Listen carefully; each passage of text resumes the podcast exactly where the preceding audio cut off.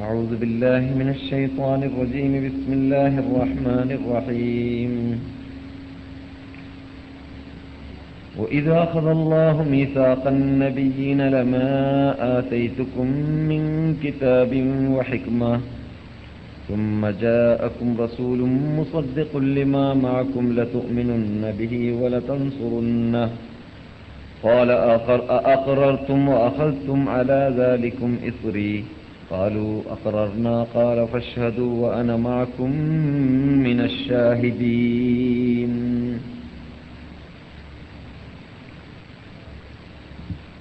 ബഹുമാനികളെ വിശുദ്ധ മദീനവാസികളെ ശ്രോതാക്കളെ സഹോദരന്മാരെ സഹോദരികളെ അസ്സലാം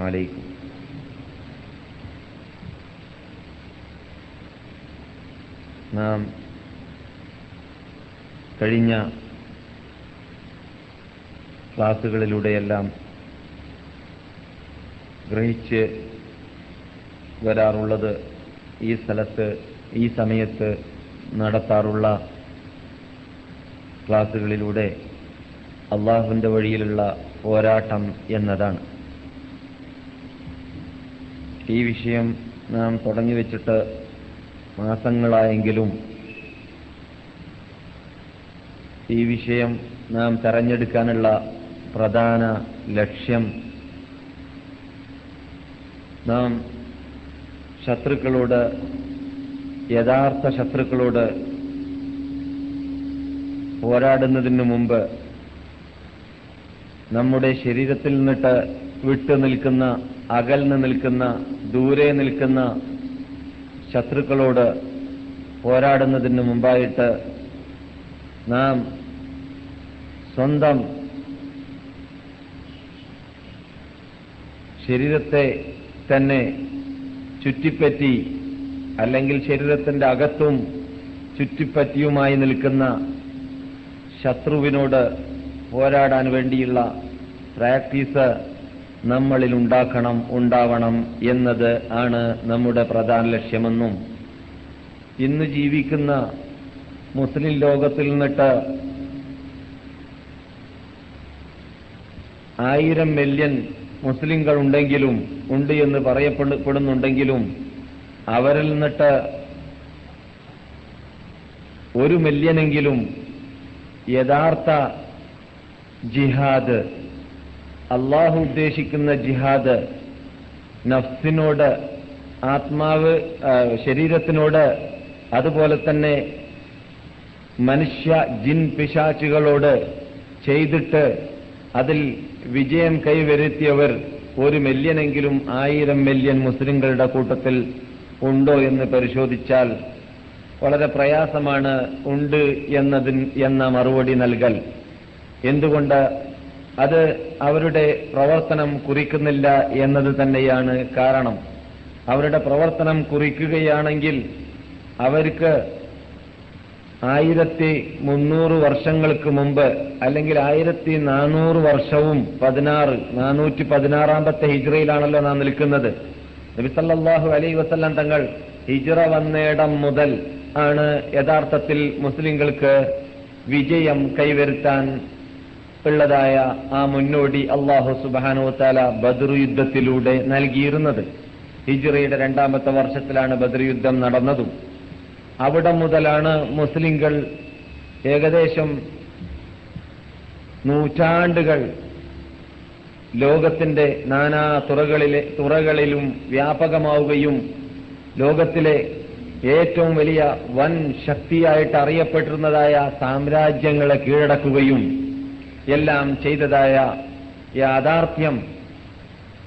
ശത്രുമിത്രങ്ങൾ വ്യത്യാസം കൂടാതെ ലോകം അംഗീകരിച്ചു വന്നതായ യാഥാർത്ഥ്യങ്ങൾ എഴുതപ്പെട്ട യാഥാർത്ഥ്യങ്ങൾ കണ്ടതായിരുന്നു ഒരു കാലഘട്ടത്തിൽ. നൂറ്റാണ്ടുകൾ ലോകം അത് ആസ്വദിച്ചുകൊണ്ടേയിരുന്നു. മുസ്ലിങ്ങളും അമുസ്ലിങ്ങളും ഈ വിശുദ്ധ പ്രസ്ഥാനത്തിന്റെ ഉടമകൾ പോരാടേണ്ടതുപോലെ പോരാടിയപ്പോൾ അവർക്ക് കൈവരുത്താൻ സാധിച്ചതായ സമാധാനവും ശാന്തിയും വിജയവും അവരുടെ ജീവിതത്തിൽ ഭൗതിക നേട്ടങ്ങളിൽ തന്നെ അവർക്ക് വ്യാപകമായ വിജയം വ്യാപകമായ അന്തസ് അഭിമാനം നേടിയെടുക്കാൻ സാധിച്ചതൊക്കെ ലോകത്തിൽ അന്ന് ജീവിച്ചിരുന്നതായ ശത്രുക്കൾ വരേക്കും സമ്മതിച്ചതും അവരുടെ റിക്കാർഡുകളിൽ രേഖപ്പെടുത്തിപ്പോയതും ആണ്. അതുകൊണ്ട് തന്നെ നാം പലപ്പോഴും പറഞ്ഞതായിരുന്നു ഒരു കാലഘട്ടത്തിൽ നാം ഇന്ന് പാശ്ചാത്യരുടെയും അതുപോലെ തന്നെ യൂറോപ്പികളുടെയും ആചാരങ്ങളെയോ അല്ലെങ്കിൽ അവരുടെ സംസ്കാരങ്ങളെയോ അറിഞ്ഞിട്ടോ അറിയാതെയോ നാം പേറി നടക്കുന്നുണ്ടെങ്കിലോ അല്ലെങ്കിൽ മുസ്ലിങ്ങളാണെന്ന് പറയുന്നതായ കാനേഷ്മാര് ജനന സർട്ടിഫിക്കറ്റ് മുസൽമാന്മാര് പലരും അറിഞ്ഞിട്ടോ അറിയാതെയോ അതിലൂടെ അഭിമാനിക്കുന്നുണ്ടെങ്കിലോ ആ അഭിമാനിക്കുന്നതായ ആ രൂപത്തിലുള്ളതായ അഭിമാനം താരതമ്യേന തുല്യപ്പെടുത്താൻ പറ്റുകയില്ലെങ്കിലും പണ്ടൊരു കാലഘട്ടത്തിൽ നേരെ മറിച്ചായിരുന്നു സംഭവിക്കാറുണ്ടായിരുന്നത്. അഥവാ വിദേശത്തിൽ ഇന്നത്തെ അന്നത്തെ ഭാഷയിൽ റോമൻ പേർഷ്യൻ ചക്രവർത്തിമാരെന്ന് പറയാൻ പറയാറുള്ള ഇന്നത്തെ ഭാഷയിൽ നമുക്ക് പാശ്ചാത്യരെന്നും അല്ലെങ്കിൽ യൂറോപ്യകളെന്നൊക്കെ പറയാറുണ്ടെങ്കിലും അന്ന് പാശ്ചാത്യ പാശ്ചാത്യരുടെ നാടുകളിലൊക്കെ മനുഷ്യന്മാർ താമസിക്കാൻ കൂടുതൽ ആരംഭിച്ചിട്ടില്ല. എങ്കിലും ഇന്നത്തെ കാലഘട്ടത്തെ സംബന്ധിച്ചിടത്തോളം നാം മനസ്സിലാവാൻ വേണ്ടി പറയുകയാണ് പേർഷ്യൻ റോമൻ ചക്രവർത്തിമാരുടെ കീഴിൽ ജീവിച്ചിരുന്നതായ വിഭാഗം മുസ്ലിങ്ങളുടെ സംസ്കാരത്തെ പേറി നടക്കാറുണ്ടായിരുന്നു. മുസ്ലിങ്ങളെ കുറിച്ച് പഠനം നടത്താറുണ്ടായിരുന്നു. മുസ്ലിങ്ങളെ കുറിച്ച് അവർ റിസർച്ച് നടത്താറുണ്ടായിരുന്നു. മുസ്ലിങ്ങളെ കുറിച്ച് അവർ സെമിനാർ നടത്താറുണ്ടായിരുന്നു. മുസ്ലിങ്ങളെ കുറിച്ച് അവർ അവരുടെ സംസ്കാരത്തെ അവരുടെ ജീവിതത്തിൽ ഏതെങ്കിലും രൂപത്തിൽ പകർത്തുക എന്നത് അവരുടെ ഭൗതിക നേട്ടങ്ങൾക്ക് ആധാരമായി മനസ്സിലാക്കാറുണ്ടായിരുന്നു. അതുകൊണ്ട് തന്നെ അവർ മുസ്ലിങ്ങൾ ഉപയോഗിക്കാറുള്ളതായ സബാഹൽ ഖൈർ സബാഹന്നൂർ അറബികൾ ഉപയോഗിക്കാറുള്ളതായ വേഡ്സുകൾ അറബി ഭാഷയിലൂടെ അവർ ഉപയോഗിക്കാറുണ്ടായിരുന്നു എന്നാണ്.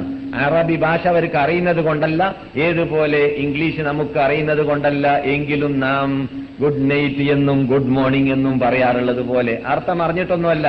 അങ്ങനെ അറിഞ്ഞിട്ടോ അറിയാതെയോ ഇംഗ്ലീഷ് അറിയാത്തവരും ഇംഗ്ലീഷ് അവരുടെ ഭാഷയല്ലെങ്കിലും പലവരും ഉപയോഗിക്കാറുണ്ടല്ലോ.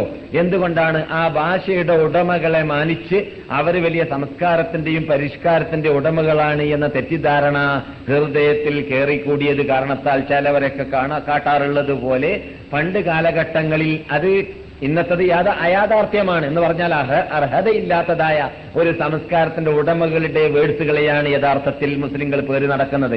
പണ്ട് കാലഘട്ടങ്ങളിൽ അർഹതയുള്ള വിഭാഗമായിരുന്നു മുസ്ലിങ്ങൾ. അവരുടെ പ്രതാപത്തെ അവരുടെ സംസ്കാരത്തെ അവരുടെ ആചാരത്തെ പേര് നടക്കുന്നതിൽ യഥാർത്ഥത്തിൽ അവർക്ക് അന്തസ്സാണ് ഉണ്ടായിട്ടുള്ളത് ഉണ്ടാവാറുള്ളത് യഥാർത്ഥത്തിൽ. അതുകൊണ്ട് തന്നെ ലോകത്തിൽ നൂറ്റാണ്ടുകൾ ഈ സമസ്ത ഈ പ്രസ്ഥാനത്തിന് ഭരിക്കുവാനും കീഴടക്കുവാനും സാധിച്ചു. എത്രത്തോളം ഇവരുടെ കീഴിൽ യുദ്ധത്തിന് കീഴടങ്ങുന്നതിനേക്കാളും നല്ലത് നമുക്ക് അന്തസ് കിട്ടണമെങ്കിൽ ഇവരുടെ കീഴിൽ നിന്യരായിട്ട് നമ്മുടെ നാട്ടിനെ അവർക്ക് ഏൽപ്പിച്ചു കൊടുക്കലാണ് ഉത്തമമെന്ന്.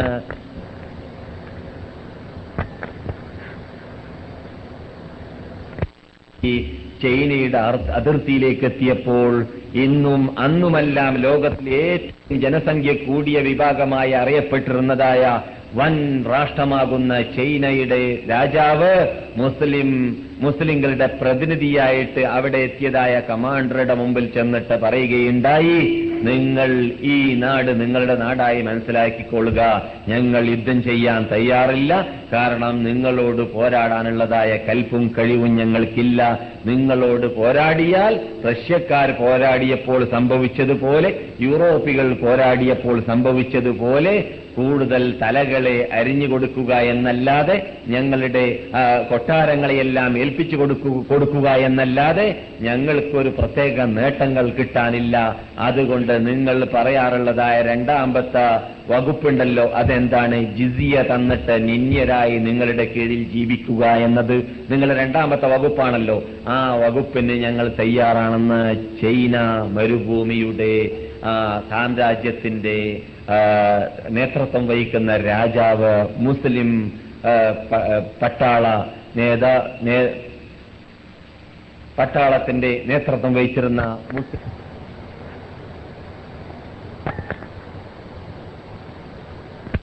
ചരിത്രത്തിൽ നിന്നിട്ട് നമുക്ക് മനസ്സിലാക്കാം. അപ്പോൾ ഞാൻ പറഞ്ഞു വരുന്ന എന്താണ്? നാം ഒരു കാലഘട്ടത്തിൽ പോരാടേണ്ടതുപോലെ പോരാടാൻ തുടങ്ങേണ്ടടുത്തുനിന്ന് തുടങ്ങിയപ്പോൾ ലോകം നമ്മുടെ കീഴിൽ വന്നിരുന്നു. ഇന്ന് തുടങ്ങേണ്ടടുത്തൊന്നും തുടങ്ങിയിട്ടില്ല മദ്യത്തൊന്നും തുടങ്ങിയിട്ടില്ല എവിടുന്നും മുസ്ലിങ്ങൾ തുടങ്ങിയിട്ടില്ല. മുസ്ലിങ്ങൾ അക്കാര്യം ശ്രദ്ധിച്ചിട്ടേ ഇല്ല. ഞാൻ പണ്ട് പറഞ്ഞു എന്ന് പറഞ്ഞതായിട്ട് അബൂബക്കർ സാഹിബ് ഉണർത്തിയതുപോലെ ഞാൻ ഇപ്പോഴാണത് ഓർത്തത് പണ്ട് മൂന്ന് മൂന്ന് കൊല്ലം മുമ്പ് ഒരു ഒരു ക്ലാസ് എടുത്തപ്പോൾ പറഞ്ഞിരുന്നു എന്നത്. ശരിയാണ്. ഈജിപ്തിൽ ഞാൻ പോയപ്പോൾ മടങ്ങി വന്നപ്പോൾ എന്നോട് ചോദിക്കപ്പെട്ടു നിങ്ങൾ ഈജിപ്തുകാരെക്കുറിച്ച് ആ നാട്ടിനെ കുറിച്ച് നിങ്ങളുടെ അഭിപ്രായം എന്താണെന്ന് ചോദിക്കപ്പെട്ടപ്പോൾ ഞാൻ പറഞ്ഞതായിരുന്നു എന്റെ അഭിപ്രായത്തിൽ അവിടെയുള്ളവർ ജീവിക്കാൻ പഠിച്ചിട്ടില്ല. അവർ മരിക്കാൻ പഠിച്ചിട്ടില്ല ജീവിക്കാൻ മാത്രമേ പഠിച്ചിട്ടുള്ളൂ എന്നത് യാഥാർത്ഥ്യമാണ്. അത് ഈജിപ്തുകാരെ മാത്രം ഞാൻ ആക്ഷേപിക്കുന്നതല്ല അല്ലെങ്കിൽ മുസ്ലിങ്ങൾ ആക്ഷേപിക്കേണ്ടതല്ല. പൊതുവെ ബഹുഭൂരിപക്ഷം മുസ്ലിങ്ങളുടെ സ്ഥിതി അവരുടെ പ്രവർത്തനം നോക്കിയാൽ ജീവിക്കാൻ വേണ്ടി മാത്രം പഠിച്ചു എന്നല്ലാതെ മരിക്കാൻ വേണ്ടി പഠിച്ചതായിട്ട് കാണുന്നവർ ഒരുപക്ഷെ നിങ്ങൾ ഇവിടെയുള്ള ജീവിതം കാണുമ്പോൾ മാറ്റി പറയേണ്ടതുണ്ട് എന്ന് നിങ്ങൾ ഒരു പക്ഷേ ആക്ഷേപിച്ചേക്കാം. പക്ഷെ മക്ക മദീന വ്യത്യാസമുണ്ട്. മക്കയിലും മദീനയിലും എന്തുകൊണ്ടാണ് ഈ പ്രത്യേക അനക്കങ്ങളും ചല ചലനങ്ങളും കാണുന്നു എന്ന് ചോദിച്ചാൽ ലോകത്തിന്റെ നാനാ തുറകളിൽ നിന്നിട്ട് ഭക്തരായിട്ട് ജീവിക്കുന്നതായ കൈകൊണ്ടെണ്ണാൻ മാത്രമുള്ളതായ വിഭാഗം ഏത് നിമിഷത്തിലും എത്തിക്കൊണ്ടേയിരിക്കുന്ന സ്ഥലം ഇതായതുകൊണ്ട് ഇവിടെ എപ്പോഴും നീമാന് തളങ്ങിക്കൊണ്ടേ കാണുന്നു. ഇവിടെ എപ്പോഴും ലക്ഷങ്ങൾ നമസ്കരിച്ചുകൊണ്ടേ കാണുന്നു. പക്ഷെ അതേ സമയത്ത് മറ്റു നാടുകളിൽ നോക്കിയാൽ ഇത്ര ഈ കാണുന്ന രൂപത്തിലുള്ളതായ ഇസ്ലാമിക ചലനങ്ങളോ അല്ലെങ്കിൽ അള്ളാഹുവിന്റെ സാമീപ്യം നേടാൻ വേണ്ടിയുള്ളതായ ആത്മാർത്ഥതയോടുകൂടിയുള്ളതായ നീക്കങ്ങളോ വയസ്സന്മാർ വരേക്കും ആ പള്ളിയിൽ ക്യൂ നിൽക്കുന്നതായ ക്യൂകളെയോ നമുക്ക് കാണൽ വളരെ പരിമിതവും വളരെ വളരെ പ്രയാസവുമായിട്ടാണ് ഈ കാലഘട്ടത്തിൽ കാണുക. മറ്റു നാടുകളിൽ എന്തുകൊണ്ടെന്ന് ചോദിച്ചാൽ തുടങ്ങേണ്ടടുത്തുനിന്ന് തുടങ്ങാത്തത് കൊണ്ട് തന്നെയാണ്. നമ്മുടെ ക്ലാസ്സിലൂടെ നാം ഉദ്ദേശിക്കുന്ന പ്രധാന ലക്ഷ്യം തുടങ്ങേണ്ടിടത്തും തുടങ്ങണം. എന്നാൽ പിന്നെ എവിടെയും വിജയം തന്നെയായിരിക്കും എന്നതാണ്. തുടങ്ങേണ്ടിടത്തും തുടങ്ങണം എന്ന് പറഞ്ഞാൽ നമ്മുടെ ശരീരത്തിനോട് നാം പോരാടാൻ വേണ്ടി ആരംഭിക്കുക.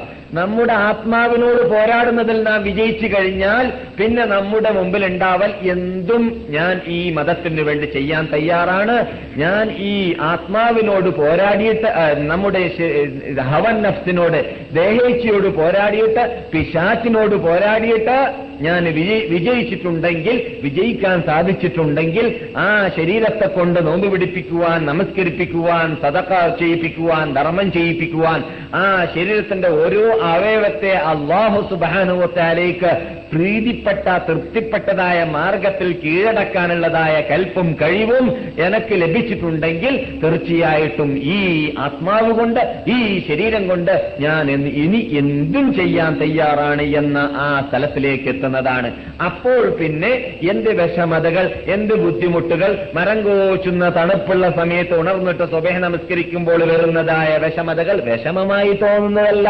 വളരെ ചൂട് പിടിച്ച സമയത്ത് ഇപ്പോൾ നാം അനുഭവിക്കാറുള്ളത് പോലെ നാൽപ്പത്തി അഞ്ച് ഡിഗ്രി നാൽപ്പത്തി ആറ് ഡിഗ്രി അൻപത് ഡിഗ്രി ചൂടുള്ള സമയത്ത് നട്ടുച്ച സമയത്ത് നാം എയർ കണ്ടീഷന്റെ താഴ്വരയിൽ താമസിക്കുന്ന സമയത്ത് പള്ളിയിലേക്ക് വിഷ വിഷം കലർന്ന അല്ലെങ്കിൽ സുമൂമുള്ള കാറ്റുകളെന്നാണ് ഇവിടെ പറയുക.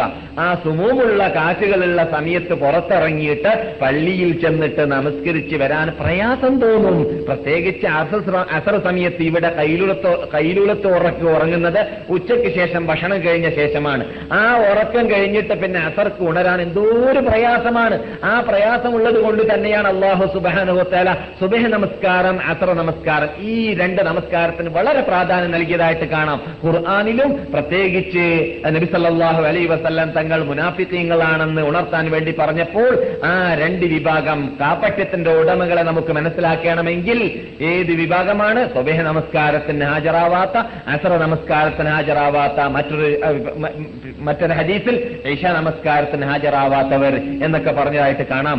അപ്പോൾ നമ്മുടെ ആത്മാവിനോട് മല്ലിട്ട് മത്സരിച്ചിട്ട് അല്ലെങ്കിൽ നമ്മുടെ ദേഹേച്ഛയോട് മല്ലിട്ട് മത്സരിച്ചിട്ട് ദേഹം ആവശ്യപ്പെടുന്നതിനോട് സമ്മതിച്ചു കൊടുക്കാതെ അള്ളാഹു ആവശ്യപ്പെടുന്നതിന് നാം കീഴട കീഴടങ്ങുക എന്നതാണ് യഥാർത്ഥത്തിൽ നാം പോരാട്ടത്തിൽ വിജയിക്കുക എന്ന് പറയുന്നത്. ആ വിജയം വിജയിക്കുമ്പോൾ ഒരു വിഷ- വിഷമതയും വിഷമതമായി വിഷമതയായിട്ട് തോന്നുന്നതല്ല. ഇതുപോലെ മഹാനായ ബിലാൽ മുഅദ്ദിൻ റളിയല്ലാഹു താലാനുവിനോട് ചോദിക്കപ്പെട്ടു ഒരവസരത്തിൽ നിങ്ങൾ എങ്ങനെയാണ് ഉമയ്യത്തുബിന് ഖലഫ് സൃഷ്ടിച്ച സമയത്ത് അത്ര വലിയ ശിക്ഷയെ നിങ്ങൾ അനു നിങ്ങൾക്ക് അനുഭവിക്കാൻ സാധിച്ചു? എന്ന് അദ്ദേഹം മുസ്ലിമായ ശേഷം അദ്ദേഹം ഷാമിലേക്ക് എത്തിയ ശേഷം എന്നാണ് എന്റെ ഓർമ്മ ചോദിക്കപ്പെട്ടു എന്നാണ്. റസൂലുള്ളാഹി സ്വല്ലല്ലാഹു അലൈഹി വസല്ലം നിങ്ങളുടെ ഒപ്പാത്തിന് ശേഷം പിന്നെ മദീനയിൽ താമസിച്ചിരുന്നില്ല. പിന്നെ അവർ ഷാമിൽ പോയിട്ടാണ് താമസിച്ചിരുന്നത്. അദ്ദേഹം ബാങ്ക് വിളിക്കുന്ന കേൾക്കുമ്പോൾ മാനസികമായി ഇവിടെ വിഷമമുള്ളത് കൊണ്ട് അദ്ദേഹത്തിന്റെ ബാങ്ക് പിന്നെ സ്റ്റോപ്പായി. അവസാനമായിട്ടൊരു ബാങ്ക്. അദ്ദേഹം വിളിച്ച ബാങ്കിൽ ഏറ്റവും അവസാനത്തെ ബാങ്ക് ബൈത്തുൽ മഖദിസ് എന്ന പേരിൽ അറിയപ്പെടുന്ന മസ്ജിദുൽ അഫ്സ മഹാനായ ഉമർ ബുൽ ഖത്താബ് റളിയല്ലാഹു തആല അൻഹു കീഴടക്കാൻ വേണ്ടിയിട്ട് മദീനയിൽ നിന്നിട്ട് ഉമർ ബുൽ ഖത്താബ് നേരിട്ട് പോയി. എന്നിട്ട് അവിടെ നിന്ന് ഇത് ക്രിസ്ത്യാനികളോട് അവിടെയുള്ളതായ ഭരണകൂടത്തോട് നേരിട്ടിട്ട് താക്കോൽ വാങ്ങിയതായ സംഭവം നാം ഹിജറ ലോഡജിൽ വെച്ചിട്ട് സംസാരിച്ചപ്പോൾ രണ്ടു വർഷം മുമ്പ് വിശദീകരിച്ച് പറഞ്ഞതാണ് ബൈത്തുൽ മുഖദസിൻ മഖദ്സി എന്നതായ മസ്ജിദുൽ അക്സ ഫതഹാക്കിയ സംഭവം. ആ സന്ദർഭത്തിൽ മഹാനായ ബിലാൽ മുഅദ്ദിൻ റളിയല്ലാഹു അവിടെ സദസ്സിലുണ്ടായിരുന്നു. ബിലാൽ മുഅദ്ദിൻ റളിയല്ലാഹു തആല അൻഹുവിനോട് മഹാനായ ഖലീഫ ഉമർ ഇബ്നുൽ ഖത്താബ് റളിയല്ലാഹു തആല അൻഹു പറയുകയുണ്ടായി അല്ലയോ ബിലാലേ നിങ്ങൾ അള്ളാഹുവിന്റെ റസൂലിന്റെ മുഅദ്ദിനാണല്ലോ.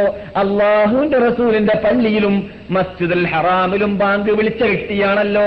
നബി സല്ലല്ലാഹു അലൈഹി വസല്ലം തങ്ങൾ മുഅദ്ദിനായിട്ട് മക്ക റിപ്പബ്ലിക് നടന്നതായ വേളയിൽ വിശുദ്ധ മസ്ജിദുൽ ഹറാമിൽ ആ ബിലാൽ മുഅദ്ദിൻ റളിയല്ലാഹു തആല അൻഹുവിനോട് പറയുകയുണ്ടായി.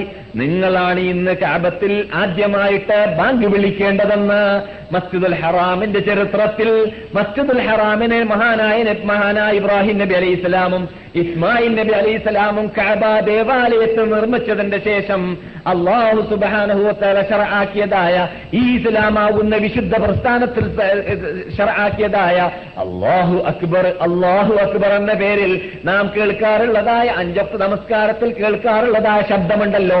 ആ ശബ്ദം ആദ്യമായിട്ട് ലോകത്തിന്റെ മുമ്പിൽ കേൾപ്പിക്കുന്നത് മഹാനായ ബിലാൽ മുഅദ്ദിൻ റളിയല്ലാഹു നാവിലൂടെയായിരുന്നു. എവിടെ? കാബത്തിൽ വെച്ചിട്ട്. എപ്പോഴായിരുന്നു അത് സംഭവിച്ചത്? Mecca republic നടന്നതായ ദിവസത്തിലായിരുന്നു. ബിലാലിനോട് പറയുന്നു ബിലാലേ നിങ്ങൾ വിളിക്കൂ ഇവിടെ. കെലിമത്ത് തൗഹീദ് അള്ളാഹുന്റെ മുദ്രാവാക്യം. ആദ്യമായിട്ട് പതിനായിരക്കണക്കിൽ മുസ്ലിങ്ങളും പതിനായിരക്കണക്കിൽ അമുസ്ലിങ്ങളാകുന്നതായ ആ കാബയെ ചുറ്റിപ്പറ്റി ജീവിച്ചതായ മക്കയും മക്കയുടെ ഉടമകളും ആദ്യമായിട്ട് അവരുടെ കാതിൽ അലതല്ലുന്നതായ ശബ്ദം അള്ളാഹു അക്ബർ അള്ളാഹു അക്ബർ എന്ന ശബ്ദം. അത് ബിലാൽ മുഅദ്ദിനിലൂടെയായിരുന്നു. ആ ശബ്ദം പിന്നെ തുടർച്ചയായിട്ട് നബി അലൈ വസല്ലം തങ്ങളുടെ ഭാംഗിയായിട്ട് ദശക്കണക്കിൽ വർഷ- വർഷങ്ങൾ മക്കയിലും മദീനയിലുമായിട്ട് ബിലാ ബിലാൽ ബാങ്ക് വിളിച്ചുകൊണ്ടേയിരുന്നു. ആ ബിലാലിന്റെ ബാങ്ക് നബി അലൈ വസല്ലം തങ്ങളുടെ മരണത്തോടു കൂടി പിന്നെ സ്റ്റോപ്പായിരുന്നു. പിന്നെ ആ ബിലാൽ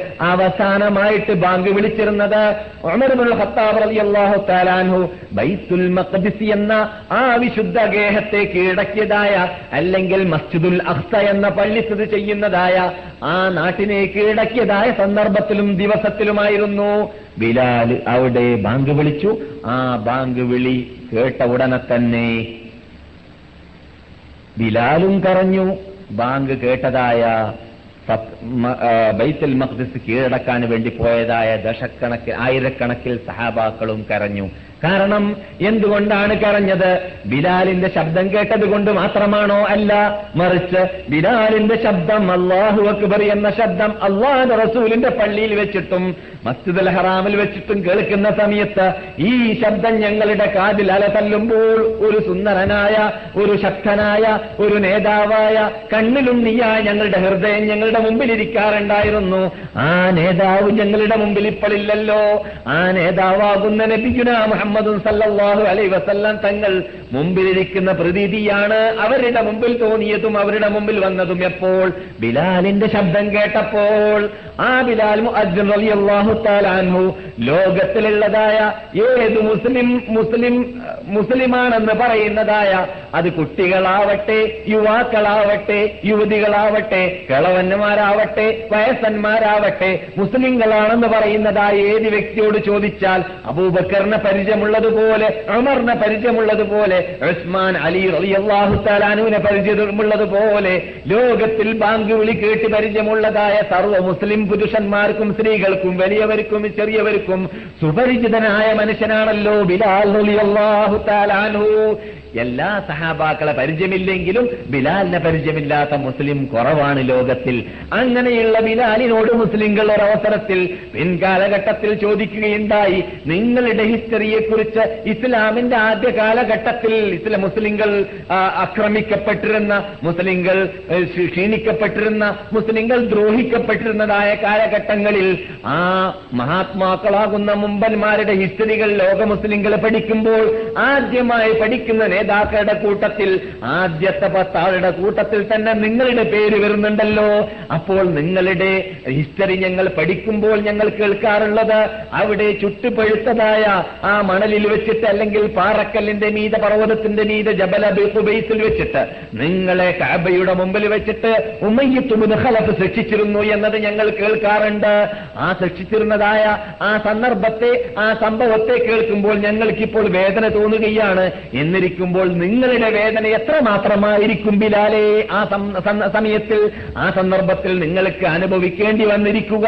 നിങ്ങൾ എങ്ങനെയായിരുന്നു അത് സഹിച്ചിരുന്നത് എന്ന് അദ്ദേഹത്തോട് ചോദിച്ചിരുന്നു ചോദിക്കപ്പെട്ടിരുന്നു. ഉമയ്യത്തുബിന് ഹലഫ് ഏൽപ്പിക്കപ്പെട്ട വിഭാഗം ക്ഷീണിക്കാറുണ്ടായിരുന്നു അടിച്ചിട്ട് ബിലാലിനെ അടിക്കുമ്പോൾ ഇടിച്ചിട്ട് ബിലാലിനെ ഇടിക്കുമ്പോൾ അദ്ദേഹത്തിന് നെഞ്ചത്ത് താങ്ങാനാവാത്തതായ പാറക്കല്ലിനെ വെച്ചിട്ട് അദ്ദേഹത്തിനോട് പറയാറുണ്ടായിരുന്നു മാറൂ നിന്റെ സത്ത തത്വത്തിൽ നിന്നിട്ട് നീ മാറ്റിപ്പറയൂ എന്ന് പറയുമ്പോൾ അഹദുൻ അഹദുൻ അഹദുൻ അഹദുൻ. എന്ന വേർഡ് മാത്രമേ ബിലാൽ ഉച്ചരിക്കാറുണ്ടായിരുന്നു എന്നതാണ് യാഥാർത്ഥ്യം. ഇത് എങ്ങനെ സംഭവിച്ചു എന്ന് ചോദിച്ചപ്പോൾ അദ്ദേഹം പറഞ്ഞതായിരുന്നു മസജിത്തു ഹലാവത്തൽ ഈമാനി അല്ലെങ്കിൽ മസജിത്തു ഹറാറത്തൽ അദാബി അല്ലെങ്കിൽ മറാറത്തൽ അദാബി ഈമാൻ. ശിക്ഷയുടെ കയ്പിനെ ഞാൻ ഈമാനിന്റെ രസത്തോട് കൂട്ടിച്ചേർക്കാറായിരുന്നു പതിവ്. അപ്പോളോ എന്താണ് സംഭവിക്കാറുള്ള ഉള്ളത്? ഈമാനി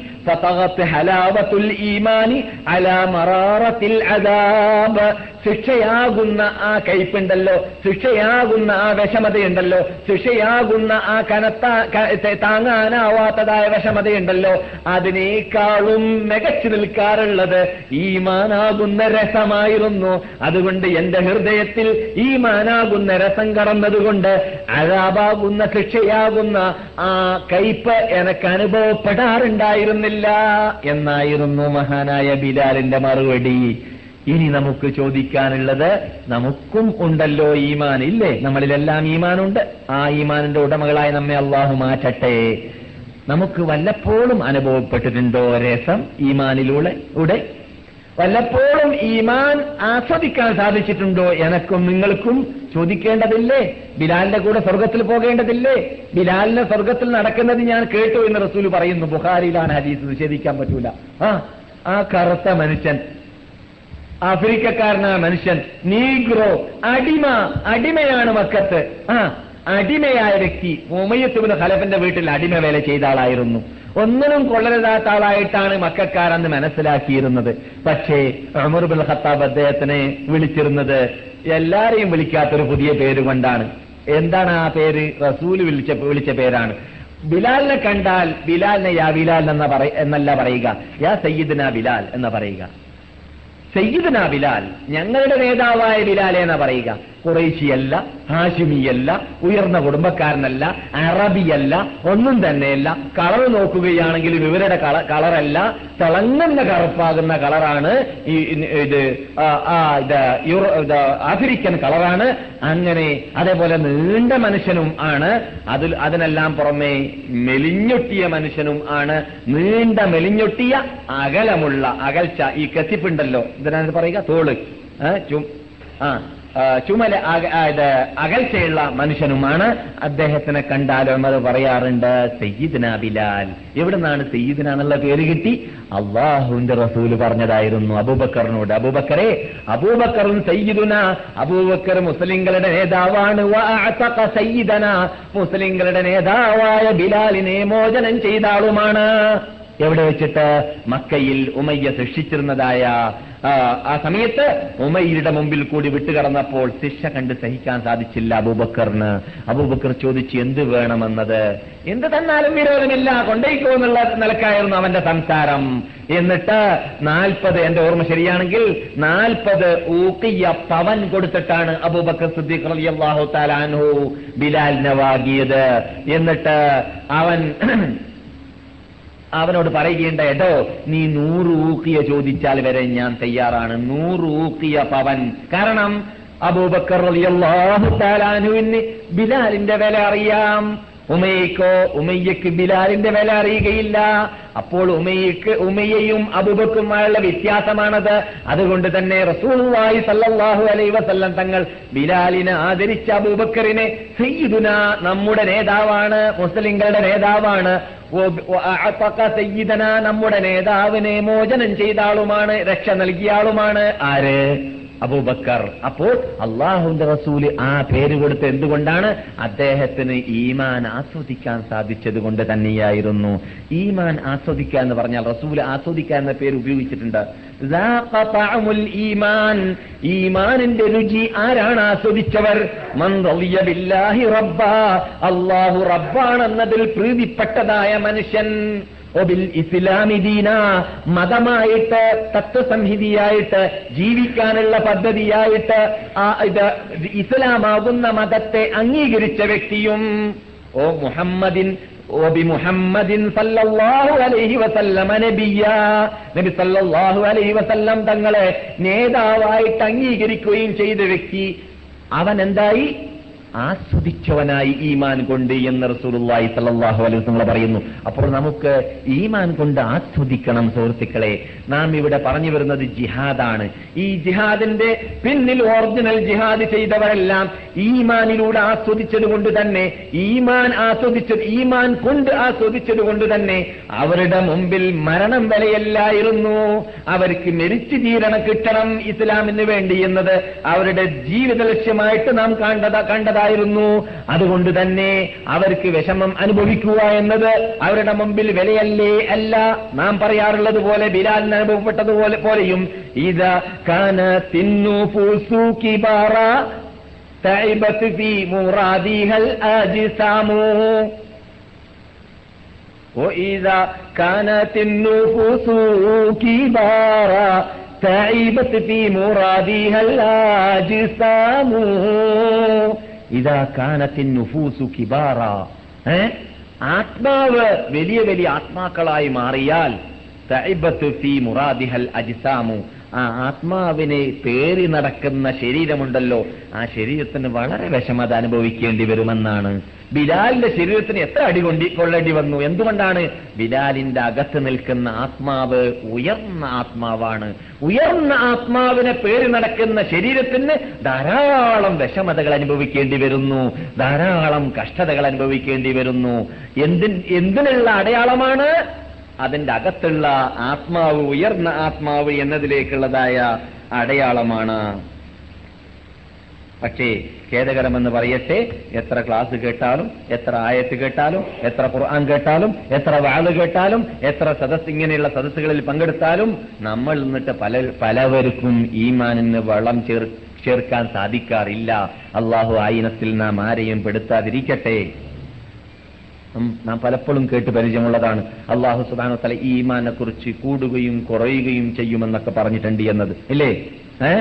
ഖുർആൻ കേട്ടാൽ പ്രത്യേകിച്ച് നാം ഇവിടെ വരുന്നതിന് വേണ്ടിയാണ് ഖുർആൻ കേട്ട് ഹദീസ് കേട്ട്. ഖുർആാനും ഹദീസും കഴിഞ്ഞാൽ പിന്നെ സഹാബാക്കളുടെ അമ്പ്യാക്കളുടെ സഹാബാക്കളുടെ ഹിസ്റ്ററി കേട്ടിട്ട് നമ്മുടെ ഈമാനിന് മുതൽക്കൂട്ടുണ്ടാക്കാൻ വേണ്ടിയാണ്. അതിനാണല്ലോ നാം ഇവിടെ വന്നിട്ടുള്ളത്.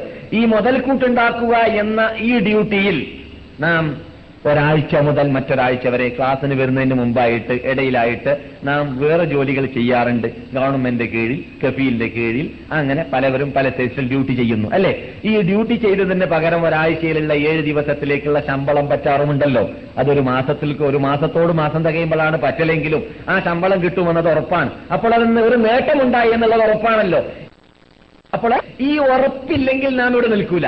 ഏതുറപ്പ് ഈ ഒരു മാസത്തെ ശമ്പളം കിട്ടുമെന്നുള്ള ഉറപ്പില്ലെങ്കിൽ പിന്നെ വേറെ വിസ ഉണ്ടാക്കാനോ അല്ലെങ്കിൽ നാട്ടിലേക്ക് പോകാനോ ആണ് നമ്മൾ ചിന്തിക്കുക. ഇതാണ് യാഥാർത്ഥ്യം അല്ലെ? എന്നതുപോലെ തന്നെ നാം ഈ കേൾക്കാറുള്ള ആയത്തുകൾ ഹദീസുകൾ ഹിസ്റ്ററികൾ കേട്ട ശേഷം നാം ജഡത്തിന് വേണ്ടി ശരീരത്തിന് വേണ്ടിയുള്ളതായ ഡോളുകൾ ഡോളറുകൾ സമ്പാദിക്കുന്നത് പോലെ തന്നെ നമുക്ക് ഇവിടെയും പുരോഗതി വേണ്ടതില്ലേ? ഉണ്ട്. മറ്റതിനേക്കാളും വേണ്ടതുണ്ട്. മറ്റത് പുരോഗതി ഉണ്ടെങ്കിലും ഇല്ലെങ്കിലും വലിയ നഷ്ടമൊന്നും വരാൻ പോകുന്നില്ല. ഏറ്റവും വലിയ നഷ്ടം വരികയാണെങ്കിൽ എന്താണ് വരിക? പട്ടിണി കിടന്നിട്ട് ഒരാൾ മരിച്ചു പോകും. അതല്ലേ വരുള്ളൂ. ആ ജഡം മരിച്ചത് കൊണ്ട് ഒരു അപകടം വരാൻ പോകുന്നില്ല. ആ എവിടെയാണ് അപകടം വരിക? ആത്മാവ് ചത്തുപോവുകയാണെങ്കിൽ പിന്നെ അവനെ സംബന്ധിച്ചിടത്തോളം ഡയറക്റ്റ് നരകത്തിലേക്കുള്ളതായ ടിക്കറ്റ് റിസർവേഷൻ ചെയ്തു എന്നതാണ് അതിന്റെ അർത്ഥം. നരകത്തിലേക്കുള്ള ടിക്കറ്റ് റിസർവേഷൻ ചെയ്തവനാണ് ആത്മാവ് ചത്തുപോയവൻ. ഈമാൻ മരിച്ചു പോയവൻ ഹൃദയം മരിച്ചു പോയവൻ ഇസ്ലാം നഷ്ടപ്പെട്ടു പോയവൻ അപ്പോൾ അത് നഷ്ടപ്പെട്ടു പോകാതിരിക്കാൻ വേണ്ടിയുള്ള മാർഗമാണ് എന്ത്? ഇവിടെ നാം വരുന്നത്. അതുകൊണ്ട് തന്നെ അള്ളാഹു സുബാനവത്താല ശക്തിയായ ശൈലിയിലൂടെ ചോദിക്കാറുള്ളതാണ് അലം യഗ്നിലില്ലദീന ആമനൂ ലിദിക്രില്ലാ. മൂമിനീങ്ങൾക്ക് ടൈമായിട്ടില്ലേ? ഖുർആൻ കേട്ട ശേഷം ഹദീസ് കേട്ട ശേഷം വാഴ് കേട്ട ശേഷം പ്രസംഗം കേട്ട ശേഷം അവരുടെ ഈമാന് പുതുക്കുവാനും അള്ളാഹുലേക്ക് മടങ്ങുവാനും അള്ളാനെ സ്മരിക്കുവാനും അള്ളാന്റെ സാമീപ്യം നേടുവാനും അവരുടെ ഈമാനിന് വളം നൽകുവാനും ടൈം ഇനിയും ആയിട്ടില്ലേ? എപ്പോഴേ എപ്പോഴേക്കാണ് അവർ നീട്ടിവെക്കുന്നത്? എന്ന ചോദ്യം അള്ളാഹു ചോദിച്ചിട്ടുണ്ട്. ചോദിക്കാറുണ്ട്. അതുപോലെ തന്നെ ഇന്നമൽ മുഅ്മിനൂനല്ലദീന ഇദാ ദുക്കിറല്ലാ ഒറിജിനൽ മുഅ്മിനീങ്ങൾ ആരാണ് അള്ളാന്റെ പേര് കേട്ടാൽ ഖുർആൻ കേട്ടാൽ ഹദീസ് കേട്ടാൽ ഇങ്ങനെയുള്ള സദസ്സിൽ വന്നാൽ ഉജിലത്ത് കുലൂബുഹും അവരുടെ ഹൃദയം കിടുകിടേ വരച്ചു പോകേണ്ടതാണ്. അലൈഹിം ഈ വിശുദ്ധ ഖുർആാനിന്റെ ഈ വിശുദ്ധ മൂലാധാരത്തിന്റെ ഈ ലോകാത്ഭുത ഗ്രന്ഥത്തിലുള്ളതായ ആയത്തുകൾ അവരുടെ മേലിൽ ഓതി കേൾപ്പിക്കപ്പെട്ടാൽ ദാതത്വവും ഈമാന. അവരുടെ വിശ്വാസം കൂടിക്കൊണ്ടേ വരുന്നതാണ്. വാലാ റബ്ബിഹിം അത് കേട്ട് കഴിഞ്ഞാൽ പിന്നെ ഇനി എന്ത് നഷ്ടം വന്നാലും വിരോധമില്ല. എന്ത് നഷ്ടം ഭൗതിക നേട്ടങ്ങൾക്ക് നേട്ടങ്ങളുടെ മുമ്പിൽ വരട്ടെ. ഞാനത് കൂട്ടാക്കുന്നതേ അല്ല എന്ന തീരുമാനത്തിലേക്ക് എത്തിയിട്ട് എന്റെ സർവ പ്രശ്നങ്ങളെയും ഞാൻ റബ്ബിലേക്ക് ബരമേൽപ്പിച്ചിരിക്കുകയാണ് എന്ന ചിന്താഗതിയിലേക്ക് അവൻ എത്തുന്നതാണ്. ഖുർആൻ കേട്ട് കഴിഞ്ഞാൽ അള്ളാഹിലേക്ക് ബരമേൽപ്പിക്കുക മൗലവി പറഞ്ഞതുപോലെ റാദൽ കേട്ടതുപോലെ പ്രസംഗത്തിൽ കേട്ടതുപോലെ ഞാൻ പാശ്ചാത്തപ്പിക്കാൻ തയ്യാറായിരിക്കുകയാണ് തൗബ ചെയ്യാൻ തയ്യാറായിരിക്കുകയാണ്. നാളെ മുതൽ ഞാൻ അഞ്ചക്ത നമസ്കാരം അതാത് സമയത്ത് പള്ളിയിൽ വെച്ചിട്ടല്ല നമസ്കരിക്കുകയില്ല. എന്ത് നഷ്ടം വന്നാലും വിരോധമില്ല. നാളെ മുതൽ എനിക്ക് കിട്ടുന്നതായ ശമ്പളത്തിൽ നിന്നിട്ട് ഒരു ഭാഗം ഇസ്ലാമിന് വേണ്ടി കുടുംബത്തിന് വേണ്ടി അവശർക്ക് വേണ്ടി ഞാൻ നീക്കി വെക്കാൻ തീരുമാനിച്ചിരിക്കുകയാണ്. നാളെ മുതൽ എന്റെ വീട്ടിലുള്ളതായ എരുമ രാഗം കഴുത രാഗങ്ങൾ ഉൾക്കൊള്ളുന്നതായ കേസറ്റുകൾ കത്തിച്ചു കരിക്കുവാനോ അല്ലെങ്കിൽ അസ്ഥാനത്ത് ഖുർആാനിനെയോ അല്ലെങ്കിൽ പ്രസംഗങ്ങളെയോ ഇസ്ലാമിക പ്രസംഗങ്ങളെയോ ഞാൻ പിടിപ്പിക്കാൻ തീരുമാനിച്ചിരിക്കുകയാണ്. നാളെ മുതൽ എന്റെ വീട്ടിലുള്ളതായ വീഡിയോ അതിലൂടെ ഇസ്ലാമീകരിക്കാൻ എന്നെ കൊണ്ട് സാധിക്കുന്നില്ലെങ്കിൽ ഞാൻ അത് വലിച്ചെറിയാൻ തീരുമാനിച്ചിരിക്കുകയാണ്. വിൽക്കാനല്ല വിൽക്കാനല്ല കേട്ടാ. വിറ്റാൽ പിന്നെയും വാങ്ങുന്നതായ വിഡ്ഢി അതുപോലെയുള്ള തോന്നിവാസം ചെയ്യും. അത് വലിച്ചെറിയുവാനും കഴിക്കുവാനും ഞാൻ തീരുമാനിച്ചിരിക്കുകയാണ്. എന്റെ വീട്ടിലുള്ളതായ സർവ നോവലുകളെയും സർവ അനിസ്ലാമിക ചിന്താഗതികൾ ഗതികൾ ഉൾക്കൊള്ളുന്നതായ ആ പത്രങ്ങളെയും മാസികകളെയും ഞാൻ ചുട്ടീകരിക്കാൻ തീരുമാനിച്ചിരിക്കുകയാണ്. നാളെ മുതൽ എന്റെ വീട്ടിലുള്ളതായ സർവ അള്ളാഹു അല്ലാത്തവരെ വിളിച്ച് പ്രാർത്ഥിക്കുന്നതായ വേഴ്സുകൾ ഉൾക്കൊള്ളുന്നതായ മൗലൂദുകൾ റാത്തീബുകൾ മാലകൾ പോലത്തതായ അനിസ്ലാമിക ചിന്താദികൾ ഉൾക്കൊള്ളുന്നതായ പൂജാരികളുടെ വീടുകളിൽ മാത്രം കയറിക്കൂടേണ്ടതായ സാധനങ്ങളായ അങ്ങനെയുള്ളതായ സാധനങ്ങൾ എന്റെ വീട്ടിൽ നിന്നിട്ട് ഞാൻ വലിച്ചെറിയാൻ തീരുമാനിച്ചിരിക്കുകയാണ്. സഹാബാക്കളുടെ വീട് പോലെ താപ്യങ്ങളുടെ വീട് പോലെ താപേ താപ്യങ്ങളുടെ വീട് പോലെയുള്ള വീടാക്കിയിട്ട് എന്റെ വീടും എന്റെ ആളുമാറും എന്റെ എന്റെ പെട്ടികളും എന്റെ വീട് വീടിന്റെ എല്ലാ മൂലകളും ഞാൻ മാറ്റാൻ തീരുമാനിച്ചിരിക്കുകയാണ്. എന്നിട്ട് അള്ളാഹു പറയുകയാണ് "വഅലാ റബ്ബിഹിം എന്ത് നഷ്ടമാണ് അതിലൂടെ വരാൻ പോകുന്നത്? എന്ത് ആക്ഷേപമാണ് അതിലൂടെ വരാൻ പോകുന്നത്? എന്ത് അപകടമാണ് അതിലൂടെ വരാൻ പോകുന്നത്? എന്നത് അവരുടെ മുമ്പിൽ വിലയേ അല്ല അത് കൂട്ടാക്കുന്നതേ അല്ല. കാരണം അവർ സർവശക്തനായ രാജാതിരാജനായ നേതാവായ സിംഹാസനത്തിന്റെ ഉടമയായ അർഷന്റെ ഉടമയായ റബ്ബുൽ ഇസ്സത്തിലേക്ക് അവർ സർവ പ്രശ്നത്തിനെയും വരമേൽപ്പിച്ചവരായി മാറുന്നതുമാണ് എപ്പോൾ ഈ ഖുർആനിൽ ഖുർആാനിന്റെ ആയത്തിന് അവരുടെ മുമ്പിൽ ഓതി കേൾപ്പിക്കപ്പെട്ടാൽ അവരുടെ വിശ്വാസം കൂടി വരുന്നതാണ് എന്ന് മാത്രമല്ല അതിലേക്കുള്ള തെളിവെന്താണ്? അള്ളാഹുലേക്ക് പരിപൂർണമായ ഒരു ബരമേൽപ്പിച്ച് കളയുന്നതാണ് പ്രശ്നങ്ങളെ. എന്ത് വന്നാലും വിരോധമില്ല. നാട്ടുകാരെ എതിർക്കട്ടെ വീട്ടുകാരെതിരിക്കട്ടെ എതിർക്കട്ടെ ഭാര്യ വെറുക്കട്ടെ. എന്ത് സംഭവിച്ചാലും വിരോധമില്ല. അള്ളാഹ് തൃപ്തിപ്പെടുന്നതാണ് ഇതെങ്കിൽ ഞാനത് ചെയ്യും. റസൂൽ തൃപ്തിപ്പെടുന്നതാണ് ഇതെങ്കിൽ ഞാനത് ചെയ്യും എന്ന തീരുമാനത്തിലേക്ക് എത്തും അതിന് അതെന്തിനുള്ള തെളിവാണ്? ആസ്വദിക്കാൻ സാധിച്ചു ഈമാന്. ഈമാന് കൊണ്ട് വിശ്വാസം കൊണ്ട് ആസ്വദിക്കാൻ സാധിച്ചു. അപ്പോൾ പിന്നെ ഞാൻ കഫീലിന്റെ കൽപ്പന അനുസരിച്ചിട്ട് പെട്ടെന്ന് പോണല്ലോ. എന്തൊരു വിഷമമാണ്. രണ്ടരക്കെ നിസ്കരിക്കാൻ പറ്റുന്നില്ല. എന്ന ആ വിഷമം. മറ്റുള്ള ആൾക്കും അങ്ങനെയല്ല. പിന്നെയോ മുനാഫിക്കിങ്ങളുടെ സ്വഭാവം. പള്ളിയിലേക്ക് കടന്ന് എപ്പോഴാ പുറത്ത് പുറ- പുറത്ത് പോയി കിട്ടാന്നുള്ള സ്വഭാവമായിരിക്കും. ആ പള്ളിന്റെ അകത്ത് കടന്നാൽ ചില ഹദീസുകളിൽ കാണാം. കൂട്ടന്റെ അകത്തുള്ളതായ പക്ഷികളെ പോലെയാണ്. എങ്ങനെയാണോ തുറന്നു കിട്ടിയാൽ പറന്നു കളയാമെന്ന് മനസ്സിലാക്കുന്നത് പോലെയായിരിക്കുമെന്നാണ്. ആ ആരുടെ സ്വഭാവം? മുനാഫിക്കുകളുടെ സ്വഭാവം. അതേസമയത്ത് എത്ര നിസ്കരിച്ചാലും എത്ര സുജൂതിൽ കിടന്നിട്ട് പ്രാർത്ഥിച്ചാലും എത്ര അള്ളഹാനോട് നേരിട്ട് പ്രാർത്ഥിച്ചാലും എത്ര എത്ര എത്ര ഖുർആൻ പാരായണം ചെയ്താലും രസവും രുചിയും ആസ്വാദനവും കൂടിക്കൂടി വരലായിരിക്കും ആർക്ക്? ഈമാൻ നിറഞ്ഞ ഈമാനിന്റെ ഉടമകൾക്ക്. അത് നമുക്കുണ്ടാവണം. അതുണ്ടായവരായിരുന്നു സഹാബാക്കൾ. അതുകൊണ്ടാണ് അവർക്ക് കരൾ മുറിച്ചു കൊടുക്കൽ നിർബന്ധമാണെന്ന് തോന്നിയത്. എപ്പോൾ ഈ ഈമാൻ കടക്കേണ്ടതുപോലെ കടന്നതുകൊണ്ട്. وإن كلام الله أوثق شافع وأغنى غناء واهبا متفضلا ولو أن عينا ساعدت لتكفكفت سحائبها للدمع ديما وعطلا ولكنها عن قسوة القلب قهطها فيا ضيعة الآمال تمضي مسا ഇല്ലല എന്താണ് ഇതിന്റെ അർത്ഥം കവി പാടുന്നു ഖുർആന്റെ പ്രത്യേകത. നാം കേട്ടിട്ട് നമുക്ക് ആസ്വദിക്കാൻ സാധിക്കാത്ത ഖുർആൻ ഉണ്ടല്ലോ. ആ ഖുർആൻ യഥാർത്ഥത്തിൽ അതിന്റെ പിന്നിൽ കൂടിയാൽ നിർബന്ധമായിട്ടും നമുക്കിത് ശിപാർശ ശുപാർശ ചെയ്യും. എന്നത് ഉറപ്പുള്ള സാധനമാണ്. മറ്റേത് തത്വത്തിന്റെ പിന്നിൽ മറ്റേത് ചങ്ങാതിമാരുടെ അഭിപ്രായത്തിന്റെ പിന്നിൽ മറ്റേത് ഭാര്യമാരുടെയോ അല്ലെങ്കിൽ മക്കളുടെയോ അവരുടെ പ്രീതിയുടെ പിന്നിൽ അണിനിറന്നാൽ നമുക്ക് ശുപാർശ ചെയ്യാൻ ഏറ്റെടുത്തവരവരല്ല. ഇത് അള്ളാഹുവിന്റെ റസൂൽ പറയുന്നു ഖുർആൻ ജീവിച്ചവർക്ക് ഖുർആൻ അനുസരിച്ച് ജീവിച്ചവർക്ക് ഖുർആൻ സാക്ഷിയാണ് എന്ന് മാത്രമല്ല സൂറത്തുൽ ബക്കറ ആൽ ഇമ്രാൻ ഓതുന്നവർക്ക് ആ രണ്ട് സൂറത്തെ പരലോകത്തിൽ വന്നിട്ട് പറയുന്നതാണ് രക്ഷിതാവേ ഇവനെ നീ നരകത്തിൽ കടത്തരുതെന്ന് പറയുമെന്നാണ്.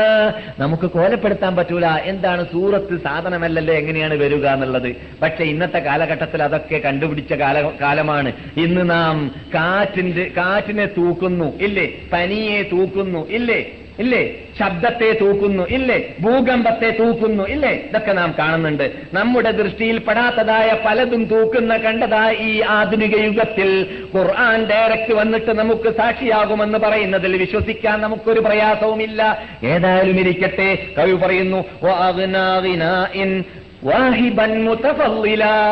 ആർക്കും ഉൾക്കൊണ്ടാൽ വളരെ ധർമ്മിഷ്ഠ വളരെ നല്ല പണക്കാരൻ സമ്പന്നരാവാൻ സാധിക്കുന്ന ആ സമ്പൻ ആ സമ്പത്ത് നൽകുന്ന സാധനമാണ് ഖുർആൻ.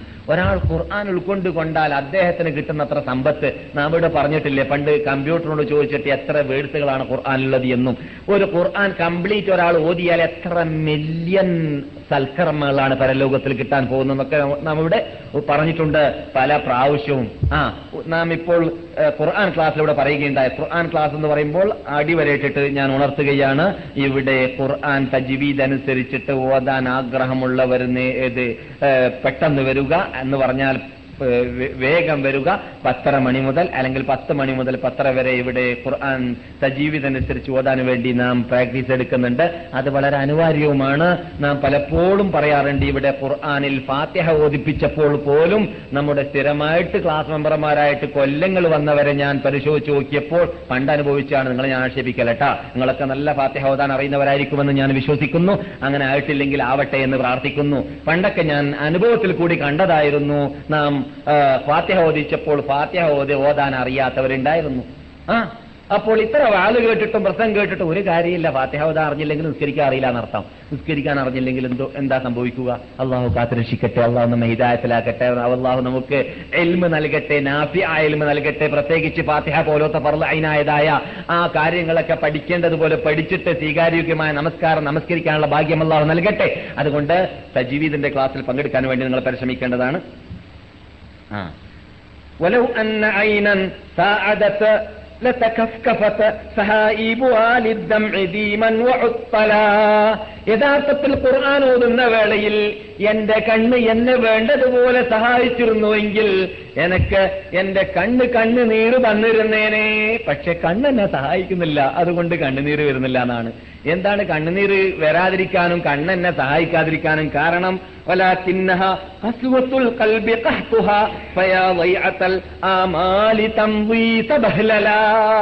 എന്താണ് അനുഭവിച്ചത്? വളരെ ക്ഷാമം. എന്റെ കണ്ണാകുന്ന കൃഷിസ്ഥലത്തിന് അനുഭവപ്പെട്ടിരിക്കുകയാണ്.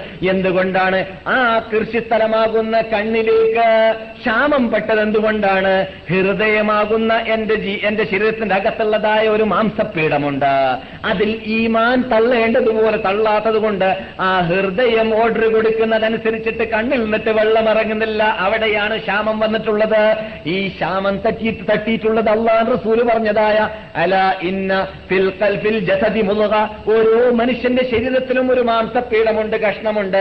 ഇതാ ഫലുഹത്ത് ആ കഷ്ണം നന്നായാൽ ഫലുഹൽ ജസദ് കുല്ലുഹു. ശരീരം ആ സകലം നന്നാകുന്നു. അത് വെടക്കായാൽ ഫലുഹൽ ജസദ് ഫസദൽ ജസദ് കുല്ലുഹു. ശരീരം ആ സകലം വെടക്കാകുകയും ചെയ്യുന്നു. അലാ വഹിയൽ കൽബ് അറിയണം മുസ്ലിം ലോകമേ അതിന്റെ പേരാണ് ഹൃദയമെന്ന് പറയുന്നത്. നബിയുന മുഹമ്മദും സല്ലല്ലാഹു അലൈഹി വസല്ലം തങ്ങൾ പറഞ്ഞ വാക്കാണ്. അപ്പോൾ മനുഷ്യന്റെ ഹൃദയം നന്നായാൽ ഹൃദയത്തിന്റെ ഹൃദയമാണ്. എല്ലാ നിലക്കും ഓർഡർ കൊടുക്കുന്നത് കണ്ണിനോട്. നോക്കരുത് പെണ്ണിനെ അന്യ പെണ്ണിനെ എന്നത് പറയും പറയും. നോട്ട് നോക്കരുത് ബ്ലൂ ഫിലിം അല്ലെങ്കിൽ ഫിലിം എന്ന് പറയും കണ്ണിനോട്. നോക്കരുത് അള്ളാഹു അനുവദിക്കാത്തെന്ന് പറയും. അതുപോലെ തന്നെ കൈ അന- അനിസ്ലാമിക പ്രവർത്തനം ചെയ്യാൻ പോകുമ്പോൾ ഹൃദയം അതിനനുവദിക്കുന്നതല്ല. കാൽ അനിസ്ലാമികമായ ആ സ്ഥലങ്ങളിലേക്ക് രംഗങ്ങളിലേക്ക് നടക്കുമ്പോൾ ക- ഹൃദയം അനുവദിക്കുന്നതല്ല. പക്ഷേ ഹൃദയം വെടക്കായാലോ എല്ലാം ആ ശരീരം കൊണ്ട് ചെയ്തുകൊണ്ടേയിരിക്കും. അതുകൊണ്ട് കവി പറയുന്നു എന്റെ കണ്ണെന്തുകൊണ്ട് കണ്ണ് നീറ് തരുന്നില്ല? ഖുർആൻ ഓതുമ്പോൾ എന്റെ ശരീരത്തിലുള്ളതായ ഹൃദയം നന്നാവാത്തത് കൊണ്ടാണ് ഇത്. ഒരു പക്ഷേ പലർക്കും ഫിറ്റാക്കാൻ പറ്റുന്നതായ രോഗമായിരിക്കാം. അങ്ങനെയുള്ളതായ ഹൃദയ രോഗത്തിൽ നിന്നിട്ട് അള്ളാഹു നമ്മെ സുഖപ്പെടുത്തുമാറാകട്ടെ. നാം ഇവിടെ പറഞ്ഞു വരുന്ന എന്താണ്? നമ്മുടെ വിഷയമാകുന്ന ജിഹാദ് ശരിക്ക് ജിഹാദാക്കേണ്ടത്. യഥാർത്ഥത്തിൽ നാം നമ്മുടെ ശരീരത്തോട് പോരാടിയിട്ട് ദേഹേച്ഛയോട് പോരാടിയിട്ട് പിശാച്ചിനോട് പോരാടിയിട്ട് വിജയിക്കാൻ വേണ്ടിയുള്ള പരിശ്രമം നടത്തേണ്ടതാണ്. നമ്മുടെ ക്ലാസ് ഞാൻ നിങ്ങൾ ആക്ഷേപിക്കല്ലേട്ടാ നിങ്ങളുടെ പ്രത്യേകത മറ്റുള്ളവർ പറയുന്നത് നിങ്ങളുടെ മുമ്പിൽ വെച്ചിട്ട് ഞാൻ പറഞ്ഞാൽ ചിലപ്പോൾ നിങ്ങൾക്കൊക്കെ ഞങ്ങൾ വളരെ നല്ല ആളാണെന്ന് തോന്നിപ്പോകണ്ടെന്ന് വിചാരിച്ചിട്ട് ഞാൻ പറയാത്തതാണ്. പക്ഷേ നമ്മുടെ ക്ലാസ് മെമ്പർമാരെ സംബന്ധിച്ചിടത്തോളം മറ്റുള്ളവരൊക്കെ അദ്ദേഹം പറയാറുണ്ടെങ്കിലും നാം പരിപൂർണത ആഗ്രഹ കാക്ഷിക്കുന്നവരായതുകൊണ്ട് നാം എപ്പോഴും നമ്മെ നോക്കേണ്ടത് വീഴ്ച വീഴ്ചയുടെ കണ്ണുകൊണ്ടാണ്. ഏ കുറവിന്റെ കണ്ണുകൊണ്ടാണ് നമ്മളിലേക്ക് നാം നോക്കേണ്ടത്. എന്നാലേ നമുക്ക് പരിപൂർണതയിലേക്ക് എത്താൻ സാധിക്കുകയുള്ളൂ. അതുകൊണ്ട് ഞാൻ ഈ ശൈലിയിൽ സംസാരിക്കുകയാണ്. നാം ഇവിടെ സംസാരിച്ചു വരുന്നതായ ജിഹാദ് എന്ന വിഷയത്തിൽ നാം പലവരുടെയും ഹിസ്റ്ററി കേട്ടു. പലവരും ഇസ്ലാമിന് വേണ്ടി പോരാടിയതും ഇസ്ലാമിന് വേണ്ടി കരമുറിച്ചു കൊടുത്തതും ഇസ്ലാമിന് വേണ്ടി ത്യാഗം അനുഭവിച്ചതുമായ ഇതേ ഭൂമിയിൽ വെച്ചിട്ട് സംഭവിച്ചതായ പല സംഭവങ്ങളും കണ്ടു. അതിലൂടെയെല്ലാം നമുക്ക് പലപ്പോഴും കണ്ണുനീര് ധാരധാരയാക്കി ഒൽപ്പിക്കാനും ഹൃദയത്തിൽ വേദന ഉണ്ടാകുവാനുമുള്ളതായ സന്ദർഭങ്ങൾ നമുക്ക് ലഭിച്ചിട്ടുമുണ്ട്. അതൊന്നും പോരെ എന്നാണ് എനിക്ക് പറയാനുള്ളത് മറിച്ച് നാം എന്ത് വേണം? ദൈനംദിനം നമ്മുടെ ശരീരത്തോട് ചോദിക്കേണ്ടതാണ്. നാം ക്ലാസ്സിൽ കേൾക്കാറുള്ളത് ഇന്ന് ഞാൻ എന്തൊക്കെ ഫിറ്റാക്കി എന്നത്? ഹാസിബു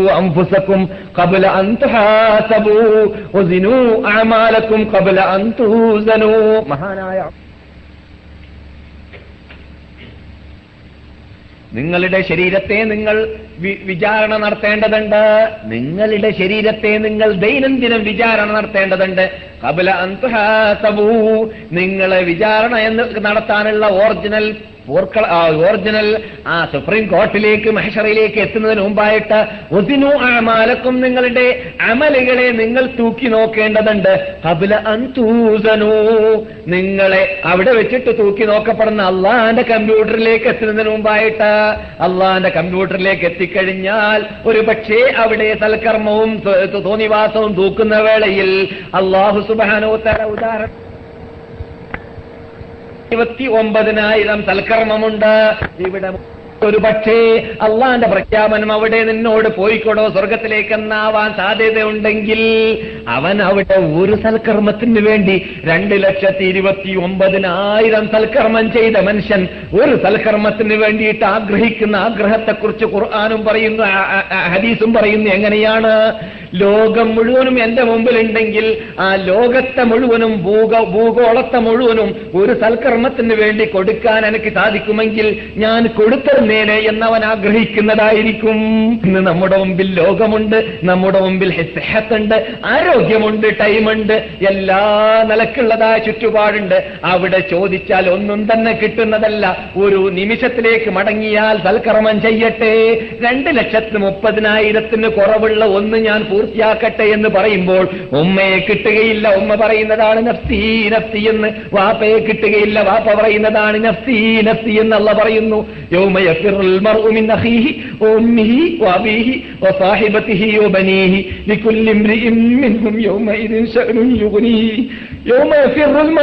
അന്ന് ആ ദിവസത്തിൽ മനുഷ്യൻ ഓടുന്നതാണ് മിൻ അഖീഹി അവന്റെ അവന്റെ ജ്യേഷ്ഠനിൽ നിന്നിട്ടും അനുജനിൽ നിന്നിട്ടും ഉമ്മിഹി അവന്റെ മാതാവിൽ നിന്നിട്ടും മാതാവ് എന്നൊക്കെ പറഞ്ഞാൽ നമ്മൾ ഇന്ന് മാതാവിന് വേണ്ടി മക്കൾക്ക് വേണ്ടിയിട്ട് ഒരു മക്കൾക്ക് രോഗം ബാധിച്ചാൽ വയറുവേദനയായാൽ വയറിളക്കമായാൽ രാത്രി എനക്കും നിങ്ങൾക്കും ഉറക്കില്ല. ആ കുട്ടിക്ക് മരുന്ന് വാങ്ങാൻ വേണ്ടിയിട്ട് നാം നമ്മുടെ പട്ടണം മുഴുവനും കറങ്ങി നടക്കുന്നു. രാത്രി നാം ഉറങ്ങാറില്ല. ഉമ്മയും അങ്ങനെയാണ് വാപ്പയും അങ്ങനെയാണ് മക്കൾക്ക് വേണ്ടിയിട്ട് വേണ്ടിയിട്ട് മക്കൾ വാപ്പാക്ക് വേണ്ടിയിട്ട് ഇത് മക്കൾ ഉമ്മയ്ക്ക് വേണ്ടിയിട്ടും ചെയ്യുന്നത് നാം കാണുന്നു.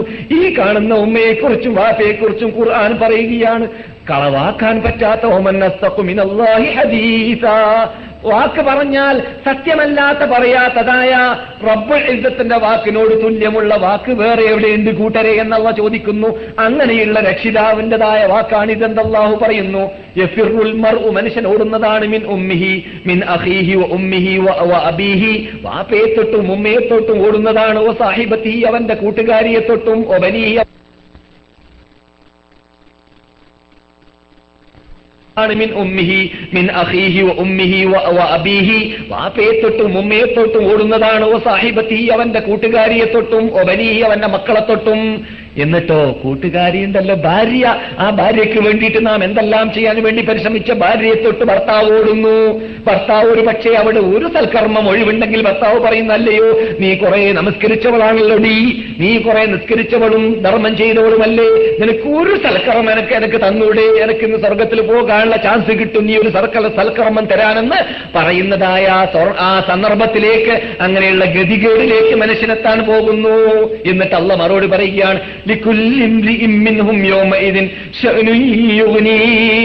എല്ലാവർക്കും അന്ന് നഫ്സി നഫ്സി നഫ്സി എന്ന് പറയാനല്ലാതെ മറ്റാളെ കുറിച്ച് ശ്രദ്ധിക്കാൻ സാധിക്കുന്നതേ അല്ല.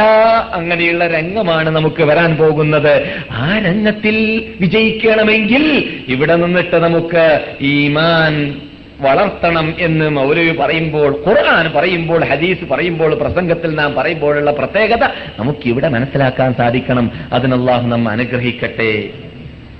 ബഹുമാനികളെ അത് മനസ്സിലാക്കിയ മഹാത്മാക്കളുടെ ഹിസ്റ്ററികളാണ് നാം ഇവിടെ ദൈനംദിനം കേൾക്കുന്നത്.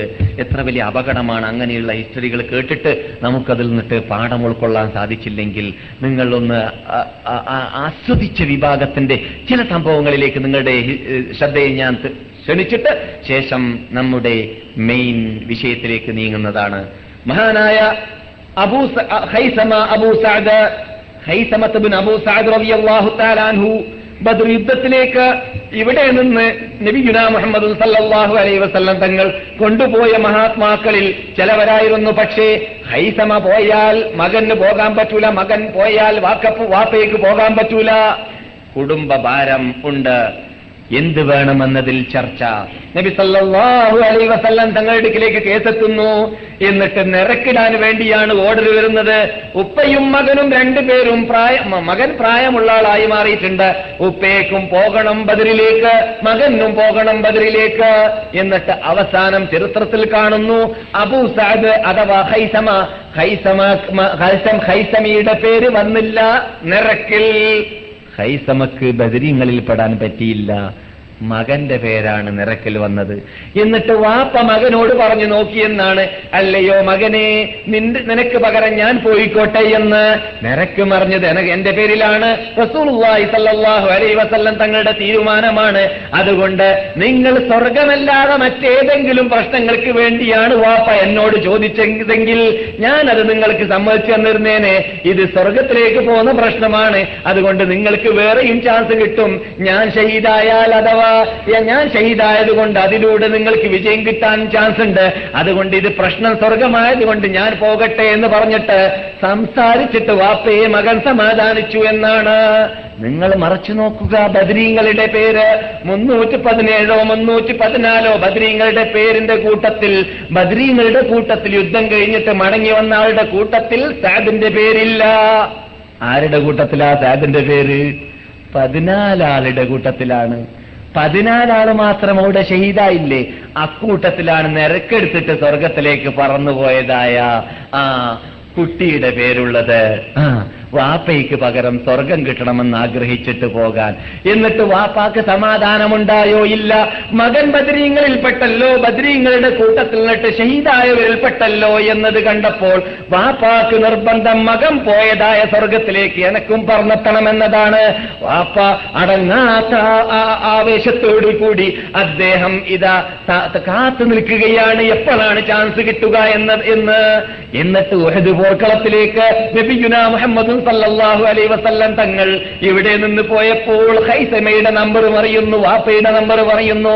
റസൂലോട് പറയുന്നു റസൂലെ വയസ്സും പ്രായമുണ്ടെങ്കിലും എനിക്ക് നിങ്ങളുടെ കൂടെ വരാൻ ആഗ്രഹമുണ്ട്. കാരണം യുദ്ധത്തിലേക്ക് വേണ്ടി ഒഴുതു പോർക്കളത്തിലേക്ക് പോകുന്നതിന് മുമ്പുള്ള രാത്രിയിലാണ് മദീനയിൽ വെച്ചിട്ട് സംസാരമെന്ന ചരിത്രത്തിൽ കാണുന്നു.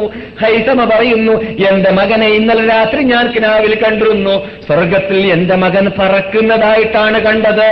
സുഖലോലുപനായിട്ട് സ്വർഗത്തിൽ പറന്നുകൊണ്ട് സ്വർഗത്തിലുള്ളതായ ഭക്ഷണങ്ങളും പാനീയങ്ങളും കഴിക്കുന്നതായ മകനെ ഞാൻ കണ്ടപ്പോൾ മകൻ എന്നോട് പറയുന്നതായിട്ട് ഞാൻ കിനാവിൽ കണ്ടു. വാപ്പാ നിങ്ങൾ എന്റെ കൂടെ വരുന്നില്ലേ എന്ന് എന്നോട് എന്റെ മകൻ ചോദിക്കുന്നതായിട്ട് കണ്ടു. അതുകൊണ്ട് ഹൈസമ പറയുന്ന റസൂലേ എനക്ക് നിങ്ങൾ അനുവദിക്കണം. എവിടേക്ക് വരാൻ? ഉഹദിലേക്ക് പോർക്കളത്തിലേക്ക് വരാൻ. എന്ന് മാത്രമല്ല മകനോട് കൂടി സ്വർഗത്തിലേക്ക് എത്താൻ വേണ്ടി നിങ്ങൾ എനിക്ക് പ്രാർത്ഥിക്കുകയും വേണം. നബിയുന മുഹമ്മദും സല്ലല്ലാഹു അലൈഹി വസല്ലം തങ്ങൾ അവരോട് പുഞ്ചിരി തൂങ്ങിക്കൊണ്ട് പറയുകയുണ്ടായി അല്ലയോ ഹൈസമ. നിങ്ങളുടെ മകൻ നിങ്ങളുടെ മകൻ എത്തിയ സ്ഥലത്തിലേക്ക് നിങ്ങളെയും അള്ളാഹു എത്തിക്കട്ടെ. നിങ്ങൾ ഞങ്ങളുടെ കൂടെ വന്നോളി ഉഹദിലേക്കെന്ന് പറഞ്ഞു. സന്തോഷിച്ചു ആഹ്ലാദിച്ചു. നിങ്ങൾ ഉഹദ് പോർക്കളത്തിലേക്ക് പോയതായ ആയിരത്തോളം സഹാബാക്കളുടെ എണ്ണം പരിശോധിച്ചു നോക്കുകയാണെങ്കിൽ ആ കൂട്ടത്തിൽ നിന്നിട്ട് പരിക്കേറ്റിട്ട് വന്നവരോ ജീവിച്ചിട്ട് മടങ്ങി വന്നവരോ ആരാണെന്ന് പരിശോധിച്ചാൽ അക്കൂട്ടത്തിൽ ഹൈസമയില്ല. അവിടെ ഷഹീദായ എഴുതു പേരുടെ ലിസ്റ്റ് പരിശോധിച്ചാൽ അക്കൂട്ടത്തിൽ ഹൈസമയുടെ പേര് കാണാം. ഹൈസമ റളിയല്ലാഹു താലാനു മകന്റെ കൂടെ തന്നെ പറന്നെത്തണമെന്ന ആഗ്രഹക്കാരനായതുകൊണ്ട് അവരുടെ ആഗ്രഹം പുലർത്താൻ അവരെ കൊണ്ട് സാധിച്ചു. സുഹൃത്തുക്കളെ ഇവിടെ ജീവിച്ച മഹാത്മാക്കളുടെ ലക്ഷ്യം എന്തായിരുന്നു എന്നൊന്ന് ആലോചിച്ച് നോക്കുക. എന്തുകൊണ്ട് ആ ലക്ഷ്യം അവരുടെ മുമ്പിൽ അവർക്ക് വെക്കാൻ സാധിച്ചു? ഈ മാനിലൂടെ അവർ ആസ്വദിക്കുകയായിരുന്നു. അതുകൊണ്ട് അവർക്ക് ഭൗതിക നേട്ടങ്ങൾ നേട്ടമേ അല്ല. ഭാര്യയുമല്ല മക്കളുമല്ല വീടുമല്ല തോട്ടവുമല്ല സമ്പത്തുമല്ല. അതൊന്നും പ്രശ്നമേ അല്ല. അവർക്ക് എന്നേക്കും ജീവിക്കേണ്ട ജീവിതത്തിലേക്ക് എത്തണമെന്നതായിരുന്നു അവരുടെ ജീവിത ലക്ഷ്യം. ആ ലക്ഷ്യം വെച്ചുകൊണ്ട് ജീവിക്കാൻ നമുക്ക് ഇങ്ങനെയുള്ള മഹാത്മാക്കളുടെ ഹിസ്റ്ററിയിലൂടെ പ്രചോദനം ഉൾക്കൊണ്ട ഉള്ളാൻ അള്ളാഹു തോഫിക്ക് ചെയ്യുമാറാകട്ടെ.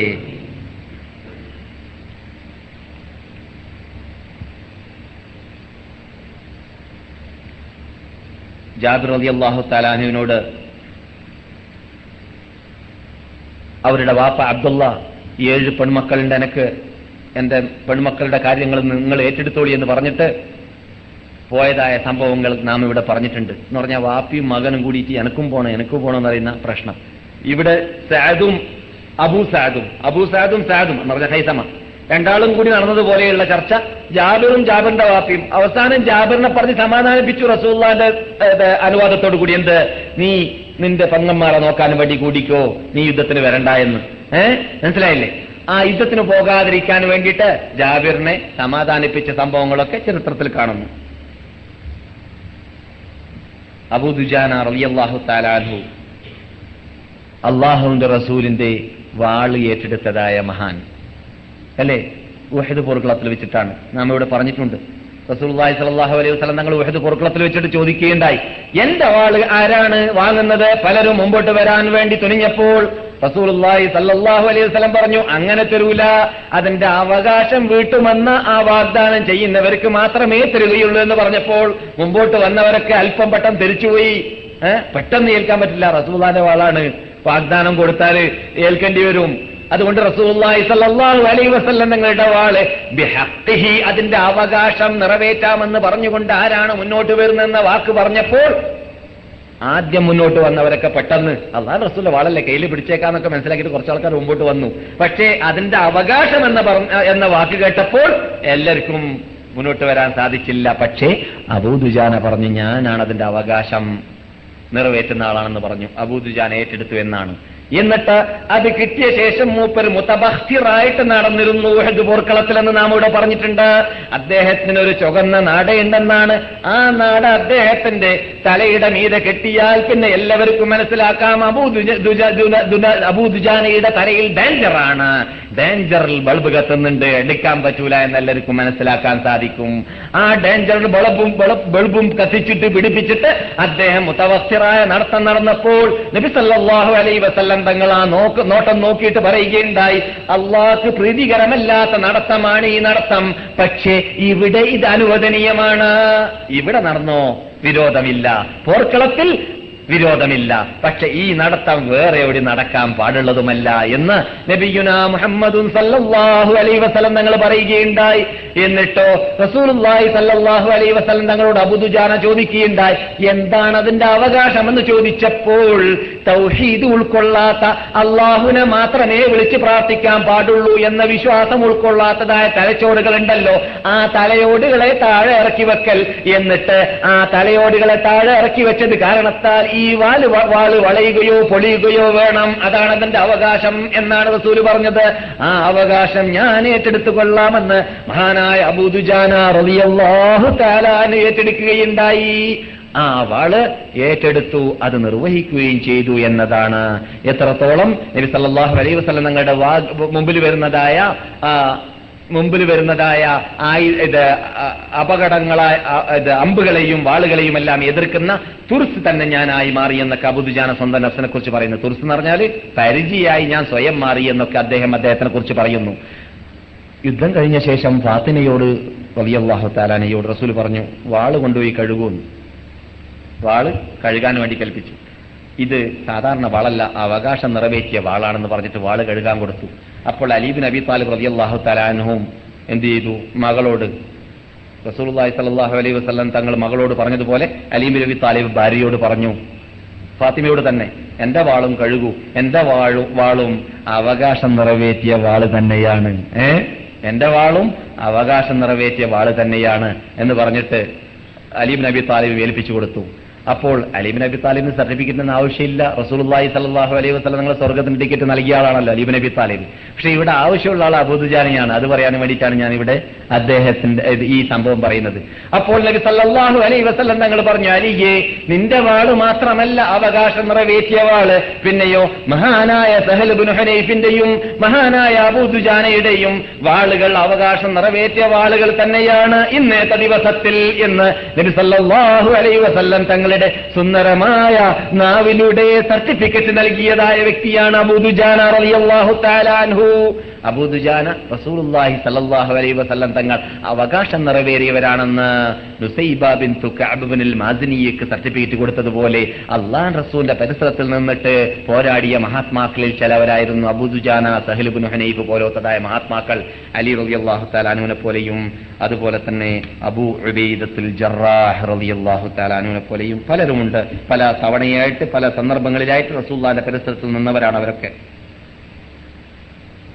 അബൂ ദുജാന ദുജാന കള്ളനബി ഉണ്ടല്ലോ മുസലിമത്തുൽ കസാബ് അവൻ നാൽപ്പതിനായിരം പേരുമായിട്ട് പുറപ്പെട്ടതായ ആ യുദ്ധത്തിൽ അബുദുജാന നല്ല പങ്കുവഹിച്ചിരുന്നു അദ്ദേഹം നല്ല ഇബ്തില എന്നാണ് അദീസിന്റെ ഭാഷയിൽ പറയുക.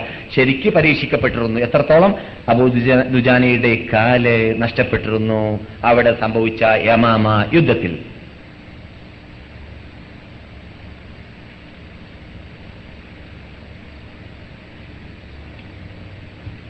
മഹാനായ അബുദുജാൻ അള്ളാഹു താലാൻഹു വാള് കയ്യിൽ കിട്ടിയതിന്റെ ശേഷം അദ്ദേഹം പാടിയതായ പാട്ട് ചരിത്ര ഗ്രന്ഥകർത്താക്കൾ എന്നിട്ട് പലരും എഴുതുന്നതായിട്ട് കാണാം അനല്ലതി ആഹദനി ഖാലീലി ونحن بالسفح لدى النخيل ألا أقوم الدهر في الكيول أضرب بالسي بسي أضرب بسيف الله والرسول അദ്ദേഹം ഇത് പറഞ്ഞിട്ട് നടക്കാറായിരുന്നു എന്നാണ് ഏ സുഹൃത്തുക്കളെ നമുക്ക് നബി സല്ലല്ലാഹു അലൈ വസല്ലം തങ്ങൾ ഏൽപ്പിച്ചതായ ആ സൂക്ഷിപ്പ് സ്വത്താകുന്ന ഖുർആൻ ഹദീസുകളൊക്കെ പേറി നടന്നാൽ നമുക്ക് ഇവർ ബഹു അഭിമാനിച്ചതുപോലെയുള്ള അഭിമാനങ്ങൾ അള്ളാഹുവിന്റെ മുമ്പിൽ പരലോകത്തിൽ ഇൻഷാ അള്ളാഹ് അഭിമാനിക്കാൻ സാധിക്കുന്നതാണ്. അതിന് അള്ളാഹു നമ്മെ അനുഗ്രഹിക്കട്ടെ. പക്ഷെ അന്ന് അന്നുള്ള കാലഘട്ടത്തിൽ എന്നൊക്കെ പറഞ്ഞാൽ റസൂള്ളി സല്ലാഹു അലൈഹി നിങ്ങളുടെ പരിസരത്തിൽ ജീവിക്കുമ്പോൾ അവർക്ക് വലിയ ഇതാണ്. എന്ത് അഭിമാനമാണ് റസൂൽ തങ്ങൾ വല്ലതും ഏൽപ്പിക്കുക. റസൂൽ വല്ലതും വല്ല പ്രത്യേക ചുമതലകൾ ഏൽപ്പിച്ചു കൊടുക്കുക എന്നൊക്കെ പറഞ്ഞാൽ അപ്പോൾ അബുദുജാൻ ഒലിയാഹു താൽ അനുവിന്റെ സഹാബാക്കളുടെ ഇടയിലും ശത്രുക്കളുടെ ഇടയിലും ഈ വാൾ കിട്ടിയത് പറഞ്ഞു നടക്കാന്നുള്ളത് വലിയ സന്തോഷമായിരുന്നു അതുകൊണ്ട് ഞാനെന്ന് പറഞ്ഞാൽ സാധാരണക്കാരനല്ല പിന്നെയോ അള്ളാഹുവിന്റെ റസൂലി എന്നോട് വാഗ്ദാനം വാങ്ങിയാളാണ് എന്ത്? ഈ വാളിന് അവകാശം നിറവേറ്റാൻ ആരുണ്ടെന്ന് ചോദിച്ചപ്പോൾ ഞാനാണെന്ന് പറഞ്ഞപ്പോൾ ആ വാഗ്ദാനം അനുസരിച്ചിട്ട് എന്നെ വാളേൽപ്പിച്ച അള്ളാഹുന്റെ റസൂലിന്റെ വാൾ കയ്യിൽ ഏന്തി നടക്കുന്ന വ്യക്തിയാണ് ഞാൻ എന്ന് പാട്ട് പറഞ്ഞ് പാട്ടുപാടി നടന്നിരുന്നു. അബൂദുജാന റളിയല്ലാഹു താലാൻഹു ഉഹദ് പോർക്കളത്തിൽ എന്നാണ് അദ്ദേഹം ബദ്രീങ്ങളിൽപ്പെട്ട അദ്ദേഹം ബദ്രീങ്ങളിൽപ്പെട്ട ആളാണ് അതുപോലെ തന്നെ ബദ്രി യുദ്ധത്തിൽ പങ്കെടുത്ത ആളാണ് അദ്ദേഹം റസൂലുള്ളാഹി സ്വല്ലല്ലാഹു അലൈഹി വസല്ലം തങ്ങൾ ദൂന ദൂന നഫ്സി ദൂന നഫ്സിക് وعيني دون عينك والسلام عليك غير مودع എന്റെ ജഡം നിങ്ങളുടെ ജഡത്തിന്റെ കൂടെയാണ്. എന്ന് പറഞ്ഞാൽ നിങ്ങളുടെ ജഡത്തിന് വേണ്ടി പ്രായശിത്യം നൽകാൻ തയ്യാറാണ്. എന്റെ കണ്ണ് നിങ്ങളുടെ കണ്ണിന്റെ കൂടെ തന്നെയാണ്. നിങ്ങൾക്ക് അള്ളാന്റെ രക്ഷയുണ്ടാവട്ടെ. വിടവാങ്ങുന്ന രക്ഷയുടെ വാക്കല്ല വിടവാങ്ങാത്ത രക്ഷയുടെ വാക്കാണ് എന്ന് നബി സല്ലാഹു അലൈ വസല്ലം തങ്ങൾ ഉഹദ് പോർക്കളത്തിൽ വെച്ചിട്ട് അബൂദുജാന റസൂല്ലാന്റെ പരിസരത്തിൽ വരുന്നതായ അമ്പിനെ സ്വീകരിച്ചു കൊണ്ടിരിക്കുന്ന വേളയിൽ പറഞ്ഞതായിട്ട് ചരിത്രത്തിൽ കാണുന്നു. അതേപോലെ രണ്ടാമത്തെ വ്യക്തിയുണ്ടല്ലോ. അതേ ഹദീസിൽ പറഞ്ഞ സഹലുബിൻ ഹനീഫ്. സഹലുബിൻ ഹനീഫ് ബദ്രീങ്ങളിൽപ്പെട്ട ആൾ തന്നെയാണ് അദ്ദേഹവും. അദ്ദേഹം മുപ്പത്തിയെട്ടാമത്തെ വർഷത്തിൽ കൂഫയിൽ വെച്ചിട്ട് മരിച്ച ആളാണ്. സഹിൽ ബുഖാരിയിലും സഹി മുസ്ലിമിലും അദ്ദേഹത്തിന് നാൽപ്പതോളം ഹദീസുകൾ ഉണ്ട്. സഹലുബിൻ ഹനീഫ് റളിയല്ലാഹു താല അൻഹുവിന്. എന്നാൽ ഞാൻ ഇന്ന് ഇന്ന് നിങ്ങളോട് സംസാരിക്കാൻ ഉദ്ദേശിച്ച വിഷയം ഇതൊന്നുമല്ല. നാം ചർച്ച ചെയ്തു വരുന്നതായ വിഷയമാകുന്ന യുദ്ധങ്ങൾ അല്ലെങ്കിൽ യുദ്ധം എന്ന് പറയുന്ന വിഷയത്തിൽ ആദ്യത്തെ യുദ്ധമാകുന്ന ബദർ യുദ്ധമായിരുന്നു ഇന്ന് ഞാൻ നിങ്ങളോട് സംസാരിക്കാൻ ഉദ്ദേശിച്ചിരുന്നത്. ഇൻഷാ അള്ളാഹ് അവിടേക്ക് നമുക്ക് എത്താം. അതിനു മുമ്പായിട്ട് ഒരു പ്രത്യേക ചോദ്യം ചോദിക്കപ്പെട്ടിരുന്നു. അതിന്റെ മറുപടി പെട്ടെന്ന് ഞാൻ പറഞ്ഞു തീർത്ത് കളയാം. പലപ്പോഴും മറുപടി പറഞ്ഞിട്ടുണ്ടെങ്കിലും ഇവിടെ വെച്ചിട്ട് വിശദീകരിച്ചിട്ട് ഞാൻ പറഞ്ഞിട്ടില്ല എന്നാണ് ഓർക്കുന്നത്. മസ്ജിദ് റഹ്മാനിൽ വെച്ചിട്ട് മസ്ജിദ് റഹ്മാനിൽ ഒരു രണ്ടു മൂന്ന് വർഷം മുമ്പ് സംസാരിച്ചപ്പോൾ ഞാൻ പറഞ്ഞിരുന്നത്. അഥവാ ഹലുർ അലൈഹിസലാമും ഇല്യാസ് അലൈഹിസലാമും ജീവിച്ചിരിപ്പുണ്ടോ ഇല്ലേ എന്നുള്ളത്. ആ ചോദ്യം പലപ്പോഴും പലരും ചോദിക്കാറുണ്ട്. ഇപ്പോഴും ചോദിച്ചുകൊണ്ടിരിക്കുന്നതാണ്. നാട്ടിൽ നിന്നിട്ടും എഴുത്തുകൾ വരാറുണ്ട്. ചോദിച്ചുകൊണ്ട് അതിനെക്കുറിച്ചുള്ള തീരുമാനം എന്താണ് എന്നത്. ഞാൻ പെട്ടെന്ന് പറഞ്ഞു കളയാം യഥാർത്ഥത്തിൽ ഒരു കാര്യം നാം മനസ്സിലാക്കേണ്ടതുണ്ട്. ഞാൻ ഇത് ഈ മറുപടി പറയുമ്പോൾ എന്റെ പോക്കറ്റിൽ നിന്നിട്ട് ഒരു കാര്യം പറയുന്നില്ല. മഹാനായ ഇമാം ഹാഫിദ് ഹജർ അസ്കലാനി റഹമത്തുല്ലാഹി അലൈഹി ഈ വിഷയത്തിൽ ഒരു പ്രത്യേക പുസ്തകം തന്നെ എഴുതിയിട്ടുണ്ട്. ഹദർ അലൈഹിസ്സലാം ജീവിച്ചിരിപ്പുണ്ടോ മരിച്ചിരി മരിച്ചിരിക്കുന്നുണ്ടോ എന്ന ചോദ്യത്തിന് മറുപടിയായിട്ട് അതിനെല്ലാം പുറമെ ഏഹ് മൂസ അലൈഹി സ്വലാമിന്റെ ഹിസ്റ്ററിയെ കുറിച്ച് സഹേൽ ബുഖാർ റിപ്പോർട്ട് ചെയ്തതായ ഹദീസിന്റെ വിശദീകരണം മഹാനായ ഹാഫിദ് ബിൻ ഹജർ അസ്തലാനി ഫസഹുൽ ബാരിയിൽ വിശദീകരിച്ചപ്പോൾ അവിടെയും പറഞ്ഞിട്ടുണ്ട്. ഞാനിപ്പോൾ നിങ്ങളോട് പറയുന്നതായ മറുപടി അതെന്താണ്? അള്ളാഹു സുബ്ഹാനഹു തല ഖുർആനിൽ പറയുകയാണ്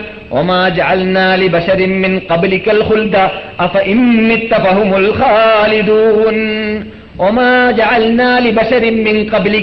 നിങ്ങൾക്ക് മുമ്പ് ഞാൻ ഒരു വ്യക്തിക്കും നൽകിയിട്ടില്ല എന്നെന്നും ഇവിടെ ജീവിക്കാനുള്ള സ്വഭാവം. അഫ ഇമ്മിത്ത തങ്ങൾ മരിക്കുന്നുണ്ടെങ്കിൽ ഫഹുമുൽ ഖാലിദൂൻ. നിങ്ങളല്ലാത്തവരെങ്ങനെയാണ് മുഹമ്മദ് നബിയെ ജീവിക്കുക ഇവിടെ എന്നെന്നും തങ്ങൾ ഇവിടെ എന്നെന്നും ജീവിക്കുന്ന ആളല്ലെങ്കിൽ പിന്നെ ആരാണ് നിങ്ങളെക്കാളും ഇവിടെ എന്നെന്നും ജീവിക്കാൻ അവകാശമുള്ളവർ ഭൂമിയിൽ? എന്ന് റസൂ അള്ളാഹു സുബാനോ തല ഖുർആാനിൽ ചോദിച്ച ഒരു ചോദ്യം ഖുർആാനിൽ ഒരു ആയത്തുണ്ട്. ഈ ആയത്തിന്റെ അടിസ്ഥാനത്തിൽ ഇവിടെ അള്ളാഹുവിന്റെ റസൂൽ മരിച്ചിട്ടുണ്ടെങ്കിൽ എല്ലാവരും മരിച്ചിരിക്കുകയാണ്. ഈസ നബി അലൈഹി സ്വലാമോ? ഇവിടെ ഇല്ല നമ്മൾ സംസാരിക്കുന്ന ഭൂമിയെ കുറിച്ചാണ് ഈസ നബി അലൈഹി സ്വലാം ഇവിടെ ഭൂമിയിലുണ്ടോ? ഇല്ല. ഈസ നബി അലി ഇസ്ലാം ഭൂമിയിലില്ല ആകാശത്തിലാണ്. ഭൂമിയിൽ വന്നവരൊക്കെ പോയിരിക്കുകയാണ്. ഏ? അവർ ആയിരം കൊല്ലം ജീവിച്ച ആളായെങ്കിലും പോയിട്ടുണ്ട്. അഞ്ഞൂറ് കൊല്ലം ജീവിച്ച ആളായിരുന്നാലും പോയിട്ടുണ്ട്. അഞ്ച് ദിവസം ജീവിച്ച ആളാണെങ്കിലും അഞ്ച് മിനിറ്റ് ജീവിച്ച ആണെങ്കി- ആണെങ്കിലും അഞ്ച് സെക്കൻഡ് ജീവിച്ച ആളാണെങ്കിലും പോയവർ തന്നെയാണ്. അങ്ങനെ പല രൂപത്തിലും ഇവിടെ ജീവിച്ച് മരിച്ചവർ തന്നെയാണ്. ഇവിടെ എന്നെന്നും ജീവിക്കാന്നുള്ളതായ സ്വഭാവം ആർക്കും തന്നെ ഉണ്ടായിട്ടില്ല. ഇവിടെ അള്ളാഹു സുബാനുഭൂത്താല തല ലോകാവസാനം വരെ ജീവിക്കാൻ അവന്റെ ഷിട്ടികൾ നിന്നിട്ട് അനുവദിച്ചിട്ടുള്ളത് ഒരു വ്യക്തിക്ക് മാത്രമാണ്. അവൻ ആരാണ് ലാനത്താക്കപ്പെട്ട ഇബിലീസ് അവൻ അള്ളാഹു സുബാനോ തല ആ ക്യാമത്ത് നാളിന്റെ ആദ്യത്തെ സൂറന്ന കാഹളം ഊതുന്ന ടൈം വരേക്കും നിന്നെ ഞാൻ ജീവിപ്പിച്ച് ജീവിപ്പിക്കാൻ വേണ്ടി അനു ജീവിക്കാൻ വേണ്ടി അനുവദിച്ചിരിക്കുകയാണെന്ന് പറഞ്ഞിട്ടുണ്ട്. പക്ഷേ നമ്മുടെ ചർച്ചാ വിഷയം ജിന്ന് വർഗത്തെ കുറിച്ചല്ല. ഇവിടെ ചർച്ചാ വിഷയം മനുഷ്യവർഗത്തെ കുറിച്ചാണ്. ഹലിർ അലൈഹിസലാം മനുഷ്യനാണ്. മനുഷ്യവർഗത്തെ കുറിച്ചാണ് ഇവിടെ ചർച്ച. അദ്ദേഹത്തിന്റെ പേര് ഞാൻ പറയും പോലെ മനഃപ്പാടമാക്കുക ഹലിർ അലഹിസ്സലാം എന്നാണ് ഹിലിർ എന്നല്ല. ആ ഹലിർ എന്നാണ്. ഹലിർ എന്ന് പറഞ്ഞാൽ ബുഖാരിയിൽ ഒരു ഹദീസ് ഉണ്ട്. അദ്ദേഹം ഇരുന്നതായ സ്ഥലത്ത് ഹലറ ഉണ്ടായി എന്ന് പറഞ്ഞാൽ പച്ചപ്പനകൾ ഉണ്ടായി. ഒരു സ്ഥലത്ത് ഇരുന്ന് എണിച്ചപ്പോൾ മുഴുത്തായിട്ട് അദ്ദേഹം അള്ളാഹുന്റെ ദൂതനായം കൊണ്ട് ആ ഇരുന്ന സ്ഥലത്ത് പച്ച പച്ച വെച്ചുണ്ടായി. അവിടെ വൃക്ഷം അല്ലെങ്കിൽ കൃഷി ഉണ്ടായി അതുകൊണ്ട് പച്ച എന്ന വേട് വാക്കാണ് ആ- ആ വേടിന്റെ അർത്ഥം. ഹലിർ ഹദർ എന്ന് പറഞ്ഞാൽ പച്ച എന്നാണ് ഹദർ അലൈഹിസലാമാണ് ഹദർ അലൈഹിസലാം മറ്റൊരു കാര്യം പഠിക്കേണ്ടതുണ്ട്. അദ്ദേഹം നബിയായിരുന്നു. അദ്ദേഹം നബിയായിരുന്നു. അതിനാണ് ഏറ്റവും പ്രാബല്യമുള്ളതായ അഭിപ്രായവും തെളിവും ഹദർ അലൈഹിസലാം നബിയായിരുന്നു. നബിയല്ല ഒലിയായിരുന്നു എന്ന് സ്ഥാപിക്കാൻ വേണ്ടിയിട്ട് ദിന്ദീഖീങ്ങൾ പരിശ്രമിച്ചതായിട്ട് ഹാഫിദ് ഇബ്നു ഹജർ പറയുന്നതായിട്ട് കാണാം. അത് സിന്ദീഖീങ്ങളാണ് ഇസ്ലാമിന്റെ ശത്രുക്കളാണ് എന്തുകൊണ്ട്? ഇവിടെ ജീവിച്ചതായ മഹാത്മാക്കൾ എന്നിട്ട് ഔലിയാക്കന്മാർക്ക് അമ്പ്യാക്കന്മാരെക്കാളും സ്റ്റാൻഡേർഡ് ഉണ്ട് പ്രത്യേകതയുണ്ട് എന്ന് പറയുന്നവരാണ് സിന്ദീഖീങ്ങൾ. ഇസ്ലാം എന്ന് കേറ്റൗട്ടായവരാണ് സിന്ദീഖീങ്ങൾ. ഇസ്ലാമിന്റെ ശത്രുക്കളാണ് സിന്ദീഖീങ്ങൾ. ഈ സിന്ദീഖീങ്ങളുടെ സ്വഭാവമാണ് അവരുടെ വിശ്വാസമാണ്. ഔലിയാക്കന്മാർ അമ്പ്യാക്കന്മാരെക്കാളും ശ്രേഷ്ഠതയുണ്ടെന്ന് പറയുന്നത്. ആ തത്വത്തിനെ സ്ഥാപിക്കാൻ വേണ്ടിയിട്ട് അവർ പറയാറുള്ളതാണ് എന്ത്? ഹദർ അലി ഇസ്ലാം നബിയല്ല ഒലിയാണെന്ന് ഒറിജിനൽ അഹ്ലുസുൽ ജമാഅത്തിന്റെ വിശ്വാസം എന്താണ് ഹദർ അലി ഇസ്ലാം നബിയായിരുന്നു എന്നതാണ്. ഇതിനുള്ള തെളിവ് വിശദീകരിച്ചിട്ട് അടുത്ത ക്ലാസ്സിൽ അല്ലെങ്കിൽ ഇനി എപ്പോഴെങ്കിലും നാം ആ വിഷയം പറയുമ്പോൾ മൂസ നബി അലി ഇസ്ലാമിന്റെയും ഹദർ അലി ഇസ്ലാമിന്റെ ഇടയിൽ നടന്നതായ സംഭവം ഉണ്ടല്ലോ. ആ സംഭവം വല്ലപ്പോഴും വിശദീകരിക്കാൻ നമുക്ക് സന്ദർഭം കിട്ടിയാൽ അപ്പോൾ ഞാൻ പറയാം നബിയാണെന്ന് സ്ഥാപിക്കുന്ന ഭാഗങ്ങൾ അതേ ഹിസ്റ്ററിയിൽ. അതേ ഹിസ്റ്ററിയിൽ നബിയാണെന്ന് സ്ഥാപിക്കുന്നതായ പല വേർഡുകളുണ്ട്. അള്ളാഹു കൽപ്പിച്ചതായ കൽപ്പന അള്ളാഹു അറിയിച്ചതനുസരിച്ചിട്ടാണ് മൂസയെ ഞാൻ ഇത് ചെയ്തതെന്ന് പറയുന്ന വേഴ്സുകൾ. സൂറത്തുൽ കഹഫിൽ ധാരാളമുണ്ട്. അത് നബിമാരുടെ വേടാണ് ഔലിയാക്കന്മാരുടെ വേടല്ല എന്നത് അഹ്ലുസുൽ ജമാഅത്തിന്റെ ഉടമകൾ സ്ഥാപിച്ചു പോയതാണ്. പിന്നൊന്ന് ഒരവസരത്തിൽ നബി സല്ലല്ലാഹു അലൈഹി വസല്ലം തങ്ങൾ മദീനയിൽ വെച്ചിട്ട് പറയുകയുണ്ടായി. സഹയിൽ ബുഖാരിയിലാണ് നിങ്ങൾ കേൾക്കുന്ന ഹദീസ്. ഇന്ന് മുതൽ നൂറ് വർഷം പൂർത്തിയായാൽ നൂറ് വർഷത്തിന്റെ തലയിലേക്ക് എത്തുമ്പോൾ ഇന്ന് ജീവിച്ചിരിപ്പുള്ളവരാരും തന്നെ ഭൂമിയിൽ ഉണ്ടാവുന്നതല്ല നബി സല്ലാഹു അലൈ വസല്ലം തങ്ങൾ പറഞ്ഞ ആ നൂറ് കൊല്ലത്തിന്റെ പ്രത്യേകതയാണത്. അതിനുശേഷം നൂറ്റി ഇരുപത് കൊല്ലം ജീവിച്ചവരുണ്ടായേക്കാം. അതിനുശേഷം നൂറ്റി മുപ്പത് മുപ്പത് കൊല്ലം ജീവിച്ചവരുണ്ടായേക്കാം. പക്ഷെ നബി പറയുമ്പോൾ അവിടെ ജീവിച്ചിരിപ്പുള്ളവർ ആരും തന്നെ നൂറ് കൊല്ലത്തിന് ശേഷം ജീവിച്ചിരിപ്പില്ല. എന്തിനാണത്? ലോകത്തിന്റെ മുമ്പിൽ അള്ളാഹുവിന്റെ റസൂൽ അള്ളാഹിന്റെ ദൂതനാണെന്ന് കാണിച്ചു കൊടുക്കാൻ വേണ്ടിയിട്ട് ഈ ഇജാദുള്ള വാക്ക് മറഞ്ഞ കാര്യം അല്ല വഹിയിലൂടെ കമ്പിയില്ല കമ്പിയിലൂടെ അറിയിച്ച വാർത്ത റസൂൽ പറഞ്ഞതായിരുന്നു. പറഞ്ഞതനുസരിച്ച് തന്നെ നബിസല്ലാഹു അലൈ വസല്ലം തങ്ങൾ പറയുന്ന കാലഘട്ടത്തിന് ശേഷം നൂറു വർഷം പൂർത്തിയായ ശേഷം അപ്പോൾ ഉണ്ടായിരുന്ന ഒരു വ്യക്തിയും ഉണ്ടായിട്ടില്ല എന്നതാണ് ചരിത്രം സ്ഥാപിച്ചിട്ടുള്ളത്. നബിയുടെ പരിസരത്തിൽ ജീവിച്ച സഹാബാക്കളെല്ലാം മുസ്ലിമായവർ മുഴുവനും നൂറു വർഷം പൂർത്തിയാകുമ്പോൾ മരിച്ചു കഴിഞ്ഞവരായിരുന്നു. അപ്പോൾ നബി സല്ലല്ലാഹു അലൈഹി വസല്ലം തങ്ങൾ പറഞ്ഞതായ ഈ വാക്കിന്റെ അടിസ്ഥാനത്തിൽ നൂറ് വർഷം കഴിയുമ്പോൾ ഇപ്പോൾ ജീവിക്കുന്നവർ ആരും തന്നെ ജീവിക്കുകയില്ല എന്ന് പറയുമ്പോൾ റസൂൽ പറയേണ്ടതല്ലേ? ഖദറും ഇല്യാസും ഒഴിച്ചെന്ന്. അത് പറഞ്ഞോ? അതാരും പറഞ്ഞതായിട്ട് നമ്മൾ കേട്ടിട്ടില്ല. ഹദീസിലുണ്ടോ അങ്ങനെ? ഇല്ല. റസൂൽ പറയുമ്പോൾ അത് പറയേണ്ടതാണ്. രണ്ടാൾ ഇവിടെ ബാക്കിയുണ്ടായ അവർ രണ്ടുപേര് മരിക്കൂല. അവർ ജീവിച്ചിരിക്കുമെന്ന് പറയേണ്ടതാണ്. പിന്നെ ഇതിനേക്കാളും വലിയ തെളിവ് ഖുർആാനിൽ വേറെയുമുണ്ട് ഖുർആാനിൽ ഒരായത്ത് നിങ്ങൾ കേട്ടല്ലോ وَإِذَا أَخَذَ اللَّهُ مِنَ النَّبِيِّينَ مِيثَاقَهُمْ وَإِذَا أَخَذَ اللَّهُ مِنَ النَّبِيِّينَ وإذ سوري وإذا أخذ الله ميثاق النبيين لما آتيتكم من كتاب وحكمة ثم جاءكم رسول مصدق لما معكم لتبينن നമ്മൾ ആദ്യം ഓതി വെച്ച ആയത്താണത് അല്ലേ ആ ഞാൻ യഥാർത്ഥത്തിൽ ഈ ചോദ്യം ഓർത്തത് ഇവിടെ വന്നപ്പോഴാണ്. അതുകൊണ്ട് ഈ ആയത്ത് ഞാൻ ആദ്യം സ്റ്റാർട്ടിൽ തന്നെ ഓതിയായിട്ട് ഓർക്കുന്നു. സൂറത്ത് ആല ഇമ്രാനുള്ളത് ആയത്താണ്. വളരെ നല്ല തെളിവുമാണ് ഈ നമ്മളുടെ ഈ ചോദ്യത്തിന് മറുപടി എന്ന നിലയ്ക്ക് കുറിക്കാൻ വേണ്ടി. ഹാഫുദുബിൻ ഹജർ അസ്കലാൻ റഹമത്തുല്ലാഹി അലിഹി ഈ തെളിവ് ഉദ്ധരിച്ചതായിട്ട് കാണാം. ഹാഫുദുബിൻ ഹജറിന്റെ പരിചയമുണ്ടല്ലോ. സഹൽ ബുഖാരിയുടെ ഷറഹ എഴുതിയ ആളാണ്. ഇമാമുദ്ദുന്യ ഫിൽ ഹദീസ്. ദുനിയാവിന്റെ ഇമാമാണ് ഹദീസിന്റെ കാര്യത്തിൽ എന്ന് ലോക മുസ്ലിങ്ങളെ സംബന്ധിച്ച മഹാവ്യക്തിയാണ് അദ്ദേഹം. ഏ? ആ. അള്ളാഹു പറയുന്നു "വഇദാ അഖദ അല്ലാഹു മിനൻ നബിയ്യീന മീസാഖൻ നബിയ്യീന നബിമാരോടെല്ലാം അള്ളാഹു സുബാനോ തല ഒരു ഉടമ്പടി നടത്തിയിരുന്നു. ഇവിടേക്ക് വരുന്നതിന് മുമ്പ്. ആലമൽ അർവാഹിൽ വെച്ചിട്ടാണ് നബിമാരോടെല്ലാം ഉടമ്പടി വാങ്ങിയത്. ഒരു എഗ്രിമെന്റ് എന്താണ് എഗ്രിമെന്റ് അല്ലയോ ആദൻ നബിയെ അല്ലയോ ഹദർ നബിയെ അല്ലയോ മൂസ നബിയെ അല്ലയോ ഈസ നബിയെ. എല്ലാ നബിമാരെയും വിളിച്ചിട്ട് അല്ല പറഞ്ഞതാണ് നബിമാരെ നിങ്ങളോട് ഞാനൊരു വാഗ്ദാനം ഒരു അഗ്രിമെന്റ് ഉണ്ടാക്കുകയാണ്. നിങ്ങൾ ജീവിക്കുന്ന കാലഘട്ടത്തിൽ നിങ്ങൾ കൊണ്ടുപോകുന്നതായ മതമുണ്ടല്ലോ. ആ ഇസ്ലാമാകുന്ന മതത്തെയും നിങ്ങൾ കൊണ്ടുപോകുന്നതായ ഗ്രന്ഥമാകുന്ന തോറാത്തിൻ ജീലി സബൂർ പോലോത്തതായ ഗ്രന്ഥങ്ങളെയും നിങ്ങളുടെ കൂടെയുള്ളതായ മറ്റ് ഹേഡുകളാകുന്ന അള്ളാഹു ഇറക്കുന്നതായ ഹേഡുകളുണ്ടല്ലോ അതിനെയെല്ലാം സ്ത്രീകരിച്ചുകൊണ്ട് ഒരു നബി വരികയാണെങ്കിൽ ആ നബി വന്നു കഴിഞ്ഞാൽ എന്തു വേണം നിങ്ങൾ? നിങ്ങളുടെ കാലഘട്ടത്തിലാണ് അങ്ങനെയുള്ള നബി വരുന്നതെങ്കിൽ ലതുമിനുൻ നബിഹി. ലക്ഷത്തോളം നബിമാരോട് അള്ളാഹു ഉടമ്പടി ചെയ്യുകയാണ് എഗ്രിമെന്റ് ചെയ്യുകയാണ്. ആ നബിയെ കൊണ്ട് നിങ്ങളെല്ലാവരും വിശ്വസിച്ചിട്ട് ആ നബിയുടെ ഉമ്മത്തിയായിട്ട് അണിനിരക്കേണ്ടതാണ്.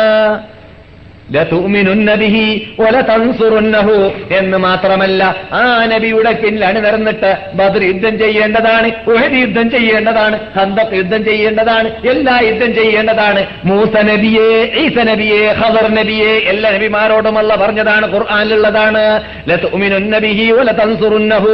എന്ന് മാത്രമല്ല അള്ളാഹു പറയുന്നു കാല എന്നിട്ട് അള്ള ചോദിക്കുകയുണ്ടായി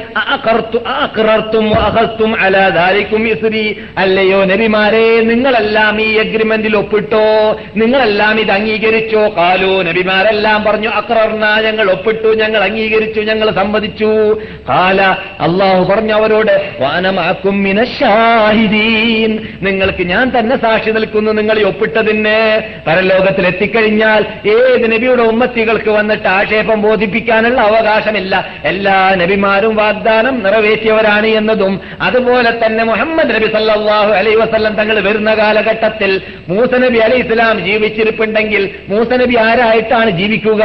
മുഹമ്മദ് നബിയുടെ ഉമ്മത്തിയായിട്ടാണ്. ലൗകാന മൂസാഹയ്യൻ. റസൂൽ പറയുന്നു മൂസനബി ഇപ്പോൾ ജീവിച്ചിരിപ്പുണ്ടെങ്കിൽ എന്റെ പിന്നെ അടിനിരക്കാനല്ലാതെ മൂസയ്ക്ക് സാധിക്കുന്നതേ അല്ല. നബിയുന മുഹമ്മദും സല്ലാഹു അലൈ വസ്ലം തങ്ങൾ പറഞ്ഞതായിട്ട് മഹാനായി ഇമാം അഹമ്മദ് ഹംബൽ അദ്ദേഹത്തിന്റെ മുസ്നദിൽ റിപ്പോർട്ട് ചെയ്യുന്നു. ഹദീസ് സഹീഹാണ്. അപ്പോൾ നമുക്ക് എന്ത് മനസ്സിലാക്കാൻ സാധിച്ചു? ഹദർ അലൈഹിസ്സലാം നബിയാണെങ്കിൽ എടോ മുഹമ്മദ് നബിയുടെ ഉമ്മത്തികളിൽ ആദ്യത്തെ വ്യക്തി ആരാണ്? ആ വേണ്ടത് അബൂബക്കറാണോ? അല്ല പിന്നെയോ ഹദറാണ് ഇന്ന് ആരെങ്കിലും ഇന്ന് വരെ കേട്ടിട്ടുണ്ടോ മുഹമ്മദ് നബിയുടെ ഉമ്മത്തികൾ ഹദറിന്റെ പേര്? ഹദർ നബി അലി ഇസ്ലാം ജീവിച്ചിരിപ്പുണ്ടെങ്കിൽ ഹദർ നബി അലി ഇസ്ലാം അല്ല അബൂബക്കറിനേക്കാളും മുമ്പ് നിൽക്കേണ്ടത്? നബിയാണ്. അതിനും പുറമെ റസൂലുള്ളാന്റെ ഉമ്മത്തിയുമാണ്. ഹദർ നബി അലി ഇസ്ലാം നബിയാണെങ്കിൽ ആ ആദ്യമായിട്ട് ബദ്രീങ്ങളുടെ കൂട്ടത്തിൽ പേര് വരേണ്ടത് ആരാണ്? അബൂബക്കർ ഉമർ ഉസ്മാൻ അലി എന്ന പേരിന് മുമ്പ് ഹദർ അബൂബക്കർ ഉമർ എന്നല്ല വരേണ്ടത്.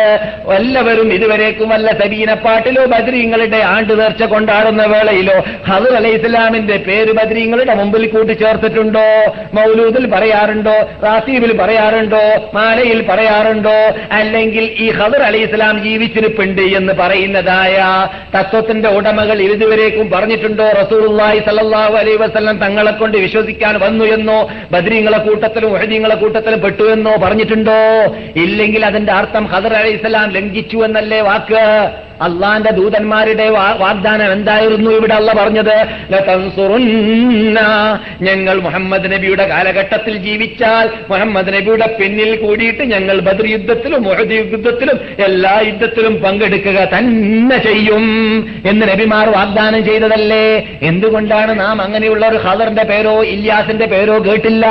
വല്ലവരും ഇതുവരെ കേട്ടോ? ഇതെല്ലാം തെളിവാണ് എന്ത്? ഹദർ ഇസ്ലാം ജീവിച്ചിരിപ്പില്ല ഇല്ലാത്ത അലൈഹി ഇസ്ലാമും ജീവിച്ചിരിപ്പില്ല എന്നതിലേക്ക് ഇതെല്ലാം ആര് പറയുന്നു? അഷറഫ് മൗലവിയുടെ പോക്കറ്റിൽ നിന്നിട്ട് പറയല്ല. പിന്നെയോ മഹാനായ ഹജർ ഫത്ഹുൽ ബാലി പറഞ്ഞ കാര്യമാണ് നിങ്ങൾ ഈ കേട്ടത്.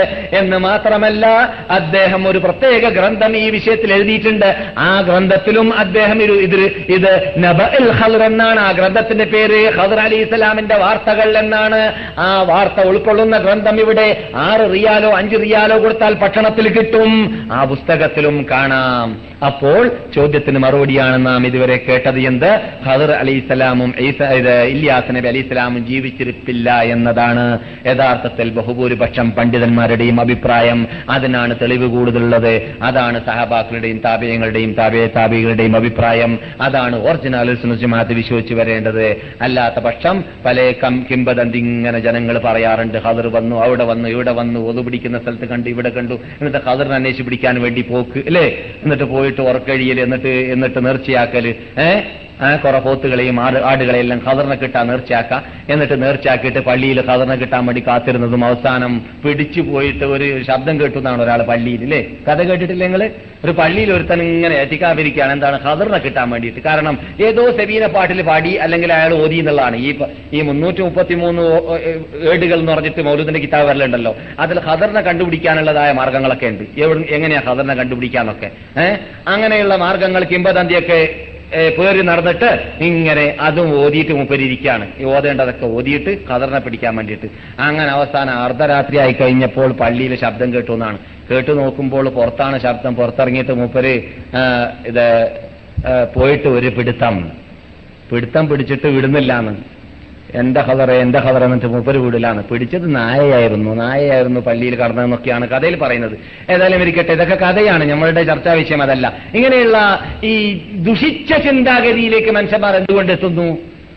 ഇസ്ലാമിൽ ഇല്ലാത്തതായ തോന്നിവാസങ്ങൾ പേറി നടന്ന് അത് പ്രചരിപ്പിച്ച് നടന്ന് കെട്ടുകഥയുടെ കൂമ്പാരമാക്കിയിട്ട് ഈ വിശുദ്ധ പ്രസ്ഥാനത്തെ അങ്ങനെയുള്ള വിഭാഗം മാറ്റിയത് കൊണ്ടാണ് അതിൽ നിന്നൊക്കെ രക്ഷ പ്രാപിക്കാൻ നല്ലത്.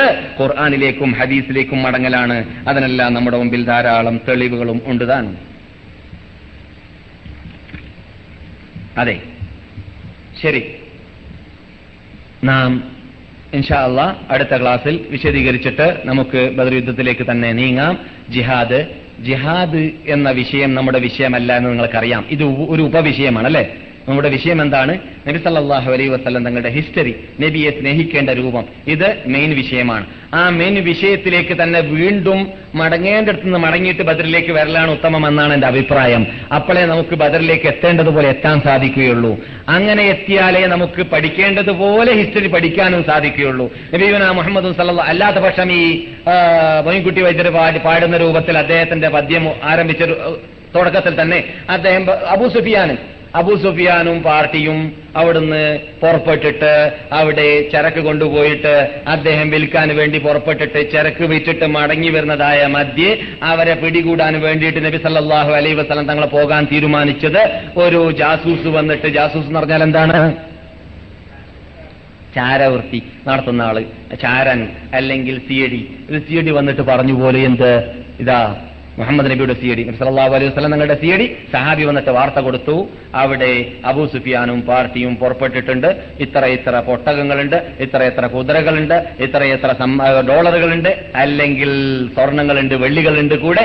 നമുക്ക് നമ്മുടെ സമ്പത്ത് കീഴടക്കി പോയത് കാരണത്ത് കീഴടക്കിയിട്ട് നമ്മെ എല്ലാ നിലക്കും അവശരാക്കിയിട്ട് നാട് കടത്തിയ വിഭാഗം അതാ നമ്മുടെ മുമ്പിൽ ഇപ്പോൾ തയ്യാറായിട്ട് കിട്ടുന്നതായ ഒരു സമ്പത്താണ്.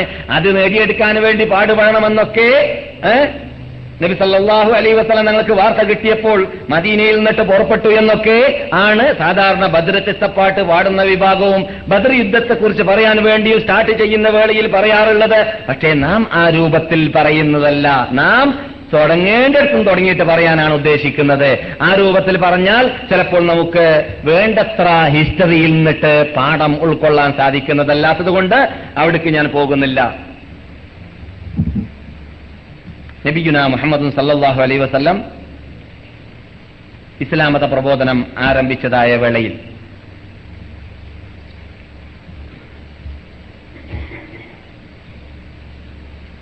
മക്കയിൽ നബി വരുന്നതിനു മുമ്പ് തന്നെ ധാരാളം ഈ റഹാസാത്തുകൾ നടന്നു എന്നത് നാം ഇവിടെ നബി സല്ലല്ലാഹു അലൈഹി വസല്ലം തങ്ങൾ ഇസ്ലാം മത പ്രബോധനം ആരംഭിക്കുന്നതിന് മുമ്പ് ഇവിടെ ജീവിച്ചിരുന്ന വിഭാഗമാകുന്ന ക്രിസ്ത്യാനികൾ ജൂതന്മാരുടെ ഹിസ്റ്ററി പിന്നെ ഹിന്ദുക്കൾ? ഹിന്ദുക്കൾ ഇവിടെ ഉള്ളവർ ഹിന്ദുക്കൾ എന്ന് പേര് പറയാൻ പറ്റുന്നില്ലെങ്കിലും ഹിന്ദുക്കളുടെ വാപ്പോപ്പാപ്പമാരായിരുന്നതായ മക്കാഫര്യങ്ങളായ ബഹുദൈവ വിശ്വാസികളായതുകൊണ്ട് അവരുടെ ഹിസ്റ്ററിയിലേക്കൊക്കെ നാം പോയിരുന്നു. ഓർക്കുന്നില്ലേ നിങ്ങൾ? മതങ്ങൾ എന്ന വിഷയത്തെക്കുറിച്ച് ചർച്ച ചെയ്തത് നീണ്ട എത്രയോ പത്ത് പന്ത്രണ്ട് ക്ലാസ്സുകൾ നാം എടുത്തിരുന്നു അല്ലേ? ഹിന്ദു മതത്തെക്കുറിച്ച് അതുപോലെ തന്നെ നമ്മുടെ നാട്ടിലുള്ളതായ ബുദ്ധമതത്തെക്കുറിച്ച് നമ്മുടെ നാട്ടിലുള്ള ലോകത്തുള്ള പല മതങ്ങളെക്കുറിച്ച് നാം സംസാരിച്ചിരുന്നു. എന്തിനായിരുന്നു നാം ആ കാലഘട്ടത്തിൽ മതങ്ങളെക്കുറിച്ച് സംസാരിച്ചത് കഴിഞ്ഞ വർഷം? നബിയുടെ നബിയുടെ ഹിസ്റ്ററി പറയാൻ വേണ്ടി ആരംഭിച്ചതാണത്. അപ്പോൾ അങ്ങനെ ആരംഭിച്ച വേളയിൽ മതങ്ങളെക്കുറിച്ചൊക്കെ നമുക്ക് പറയേണ്ടി വന്നിരുന്നു. എന്തുകൊണ്ട്? നബി സല്ലാഹു അലൈ വസല്ലം തങ്ങൾ ഭൂജാതനായതിന്റെ ശേഷം ഇസ്ലാം മത പ്രബോധനം ഇവിടെ വരുമ്പോഴുള്ള ചുറ്റുപാട് അതിനു മുമ്പുള്ള ചുറ്റുപാട് അതിനുള്ള ആ അന്തരീക്ഷം മനസ്സിലാക്കുമ്പോൾ നമ്മുടെ ഈ മതത്തിനുള്ള ആ ശരിക്കുള്ള ആ പ്രത്യേകത മുസ്ലിങ്ങൾക്ക് ഉൾക്കൊള്ളേണ്ടതുപോലെ ഉൾക്കൊള്ളാൻ സാധിക്കും. ഇവിടെ കാബയുടെ പരിസരത്തിൽ ആരും തന്നെ താമസിക്കാത്തതായ ഒരു ഒരു മരുഭൂമി അല്ലെങ്കിൽ ജനവാസ കേന്ദ്രമല്ലാത്തതായ ഒരു സ്ഥലമായിരുന്നു. വെറും പർവതങ്ങളും പാറകളും മാത്രം ഉൾക്കൊള്ളുന്ന കൃഷിയില്ലാത്ത വെള്ളമില്ലാത്ത നാടായിരുന്നു യഥാർത്ഥത്തിൽ മക്ക എന്ന് നമുക്കറിയാം. മഹാനായ ഖലീലുല്ലാഹ് ഇബ്രാഹിം നബി അലി ഇസ്ലാം അവരുടെ സ്വദേശത്തിൽ നിന്നിട്ട് പ്രബോധനത്തിനായിട്ടും അള്ളാന്റെ കൽപ്പന അനുസരിച്ചിട്ടും ഈജിപ്തിലേക്ക് പുറപ്പെട്ട ശേഷം ഈജിപ്തിൽ നിന്നിട്ട് ഈജിപ്തിൽ നിന്നിട്ട് ഹാജർ അലി ഇസ്ലാമുമായിട്ട് ഇങ്ങോട്ട് പുറപ്പെട്ടു ആ സന്ദർഭത്തിൽ ഹാജർ അലി ഇസ്ലാമിന്റെ കൂടെയും മഹാനായ ഇബ്രാഹിം നബി അലി ഇസ്ലാമിന്റെ കൂടെയും കുഞ്ഞോവന പൈതലായിട്ട് ആരുണ്ടായിരുന്നു? ഇസ്മായിൽ നബി ഇസ്ലാം ഉണ്ടായിരുന്നു. ഇതിന്റെ മുമ്പുള്ള സംഭവങ്ങളൊക്കെ വിശദീകരിച്ചിട്ട് ഹജ്ജ് വേളയിലൊക്കെ പറയാറുള്ളത് കൊണ്ട് ഞാനിപ്പോൾ പറയുന്നില്ല. ഇൻഷാല്ല നമുക്ക് വേണ്ടി വന്നാൽ അവിടേക്ക് മടങ്ങുകയും ചെയ്യാം. എന്നിട്ട് നബി സല്ലാഹു എന്നിട്ട് മക്കയിലേക്ക് ഖലീലുല്ലാഹ് ഇബ്രാഹിം നബി ഇസ്ലാം എത്തിയതായ വേളയിൽ അവിടെ വെച്ചിട്ട് സംസം കിണർ ഇപ്പോൾ ഉള്ളതായ സ്ഥലത്ത് മഹാനായ ഇബ്രാഹിം നബി അലി ഇസ്ലാം അവരെ ഇരുത്തി. എന്നിട്ട് അവരെ ഉമ്മയെയും അഥവാ ഇസ്മായിലിന്റെ ഉമ്മയെയും ഇസ്മായിൽ നബി അലി ഇസ്ലാമിനെയും അവിടെ താമസിപ്പിക്കുകയും അവരുടെ കൂടെ അല്പം ഈത്തപ്പഴവും അല്പം വെള്ളവും ഏൽപ്പിച്ചിട്ട് അവരോട് വിട വാങ്ങുകയും ചെയ്തു. അള്ളാഹുവിന്റെ കൽപ്പന അനുസരിച്ചിട്ട് ഫലസ്തീനിലേക്ക് വീണ്ടും യാത്ര തിരിക്കുകയാണ്.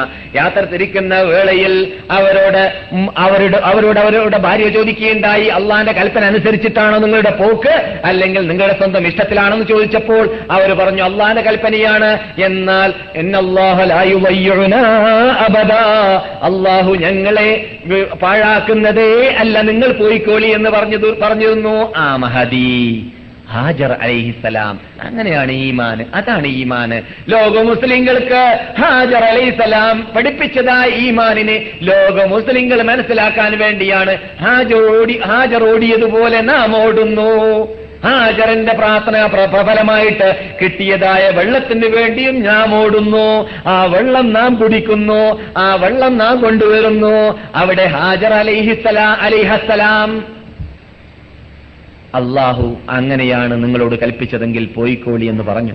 അങ്ങനെ കുഞ്ഞോമന പൈതലിന്റെ മുമ്പിലും ആ ഉമ്മയുടെ മുമ്പിലും മാതാവിന്റെ മുമ്പിലും ഉള്ളത് അല്പ ദിവസങ്ങളോ മാസങ്ങളോ ഉപയോഗിക്കാനുള്ളതായ വെള്ളവും ഈത്തപ്പഴവും മാത്രമാണ്. ഇത് ഇബ്രാഹിം നബി അലിസ്ലാം അവിടെ നിന്ന് പുറപ്പെട്ടു. സഫ കുന്നിന്റെ താഴ്വരയിൽ കൂടി പുറപ്പെടുകയാണ്. ആ കുന്നിന്റെ താഴ്വരയിൽ നിന്നിട്ട് പുറപ്പെട്ടിട്ട് അവരുടെ ഭാര്യ ഹാജർ അലൈഹസ്സലാമും അവരുടെ കുഞ്ഞോമന പൈതൽ ഇസ്മായിൽ നബി അലൈഹിസ്സലാമും അവരുടെ കണ്ണിൽ നിന്നിട്ട് മറഞ്ഞു പോകുന്ന പോകാൻ പോകാൻ പോവുകയാണെന്ന് കണ്ടപ്പോൾ അവസാനത്തെ വിടവാങ്ങലാണ് ഇനി അള്ളാഹു തൗഫീക്ക് ചെയ്താൽ വരാൻ പറ്റുമെങ്കിൽ വരാം. അല്ലെങ്കിൽ വരാൻ പറ്റുമോ ഇല്ലേ എന്ന് പറയാൻ പറ്റുകയില്ല. മാസങ്ങൾ ദൂരമുള്ളതായ നാട്ടിലേക്കാണ് ഇപ്പോൾ പുറപ്പെടുന്നത്.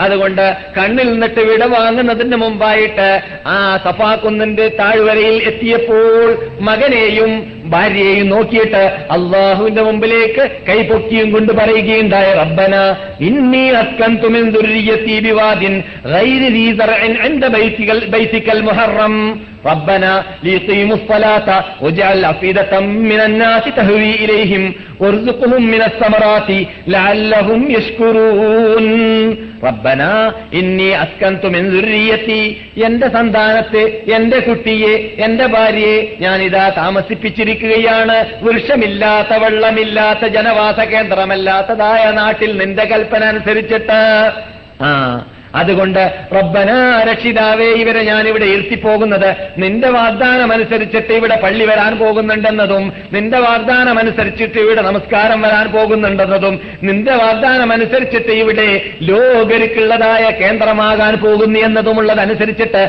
ഞാൻ ഞാൻ പോവുകയാണ്. പക്ഷേ നിന്നോട് എനിക്ക് ചോദിക്കാനുള്ളത് റബ്ബനാലിയുക്കീമുസ്ഫല എന്റെ സന്താന സന്താനങ്ങളും മക്കളും മക്കളും ഇവിടെ താമസിക്കുന്നവര് നിന്നെ നിനക്ക് വേണ്ടി ഇവിടെ നമസ്കരിക്കുന്നവരാവേണ്ടതാണ് രക്ഷിതാവേ എന്ന് അവർക്ക് സന്താനങ്ങൾക്ക് വേണ്ടിയിട്ട് അവിടെ വെച്ച് പ്രാർത്ഥിക്കുകയാണ്. പ്രാർത്ഥന എന്താണ്?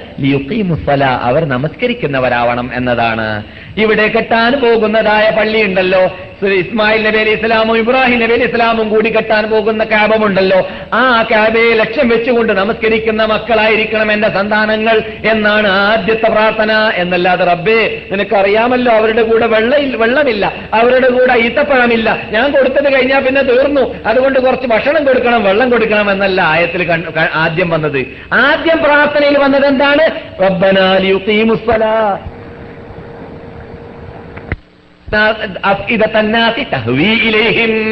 ജനങ്ങളുടെ ഹൃദയത്തെ അവരിലേക്ക് നീ ആകർഷിപ്പിക്കണേ രക്ഷിതാവേ. പിന്നെ പറയുകയാണ് ഉർദുഹുമിന തമറാത്തി അവർക്ക് പാനീയവും ഭക്ഷണവും നൽകണേ രക്ഷിതാവേ എന്ന്. ഈ പ്രാർത്ഥന പ്രാർത്ഥിച്ചിട്ട് പോയതായ ഇബ്രാഹിം നബി അലൈഹിസ്സലാം. വിട്ടുകടന്നിട്ട് കുറച്ചു കാലം കഴിഞ്ഞപ്പോൾ ഈത്തപ്പഴം അവസാനിക്കുന്നു.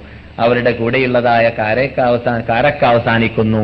കാരക്കയും ഈത്തപ്പഴവും വെള്ളവും അവസാനിച്ചപ്പോൾ അവിടെ ഹാജറിന് വിഷമമായി ഹാജർ പരക്കം പാശലായി ഓടാൻ തുടങ്ങി. നബിയുന മുഹമ്മദും സല്ലല്ലാഹു അലൈഹി വസല്ലം തങ്ങൾ പറയുന്നു ഹാജർ അലൈഹസലാം അവിടെ നിന്നിട്ട് ആദ്യമായിട്ട് ഓട്ടം ആരംഭിച്ചത് സഫയുടെ ഭാഗത്തിൽ നിന്നിട്ടാണ്. സഫ കുന്ന് മർവ കുന്ന് രണ്ട് കുന്ന് പൊക്കമുള്ള കുന്നായിരുന്നു കാബത്തിന്റെ മുമ്പിൽ. അട്- അടുത്ത് നിൽക്കുന്ന കുന്നുകൾ ദൂരെ നിൽക്കുന്ന നിൽക്കുന്നതായ കുന്നാണ് അന്നത്തെ കാലഘട്ടത്തിൽ ജബലബി കുബീസ് എന്ന് പറയുന്ന പർവതം. ജബലബി കുബീസ് കുബീസിന്റെ താഴ്വരയിലായിട്ട് പൊങ്ങി നിൽക്കുന്നതും കാബത്തിന് തൊട്ട് നിൽക്കുന്നതുമാണ് സഫയക്കുന്നും മറവക്കുന്നും ആദ്യം സഫയുടെ ഭാഗത്തിൽ നിന്നിട്ട് കുന്നിന്റെ മീതെ നിന്നിട്ട് മക്കയുടെ പരിസരത്തിൽ നിന്നിട്ട് ആരെങ്കിലും വരുന്നുണ്ടെങ്കിൽ കാണുന്ന കാഴ്ച അവിടുന്നാണ് കാണാൻ സാധിക്കുക. കുന്നിന്റെ മീതെ കയറി കാണുന്നില്ല ആരെയും ഇറങ്ങി താഴ്വരയിൽ കൂടി ഓടി. ഓടിയിട്ട് പിന്നെ രണ്ടാം കുന്നാകുന്ന മറവയുടെ മീതെയും കയറി. എന്നിട്ട് മഹതിയായ ഹാജർ അലിഹത്തലാം ഏഴ് പ്രാവശ്യം ഓടിയിട്ട് ഏഴാമ്പത്തെ ഓട്ടത്തിൽ മുഷിഞ്ഞ് വിഷ വിഷന്ന് കഷ്ടപ്പെട്ടുകൊണ്ട് വേദന വേദനിച്ചുകൊണ്ട് ആ മറുവയുടെ മീതെ നിൽക്കുമ്പോഴാണ് ശബ്ദം കേൾക്കുന്നത്. ഒരു വ്യക്തി അവിടെ നിൽക്കുന്നതായിട്ട് കാണുന്നു. എവിടെയാണ് മകന്റെ അടുക്കൽ?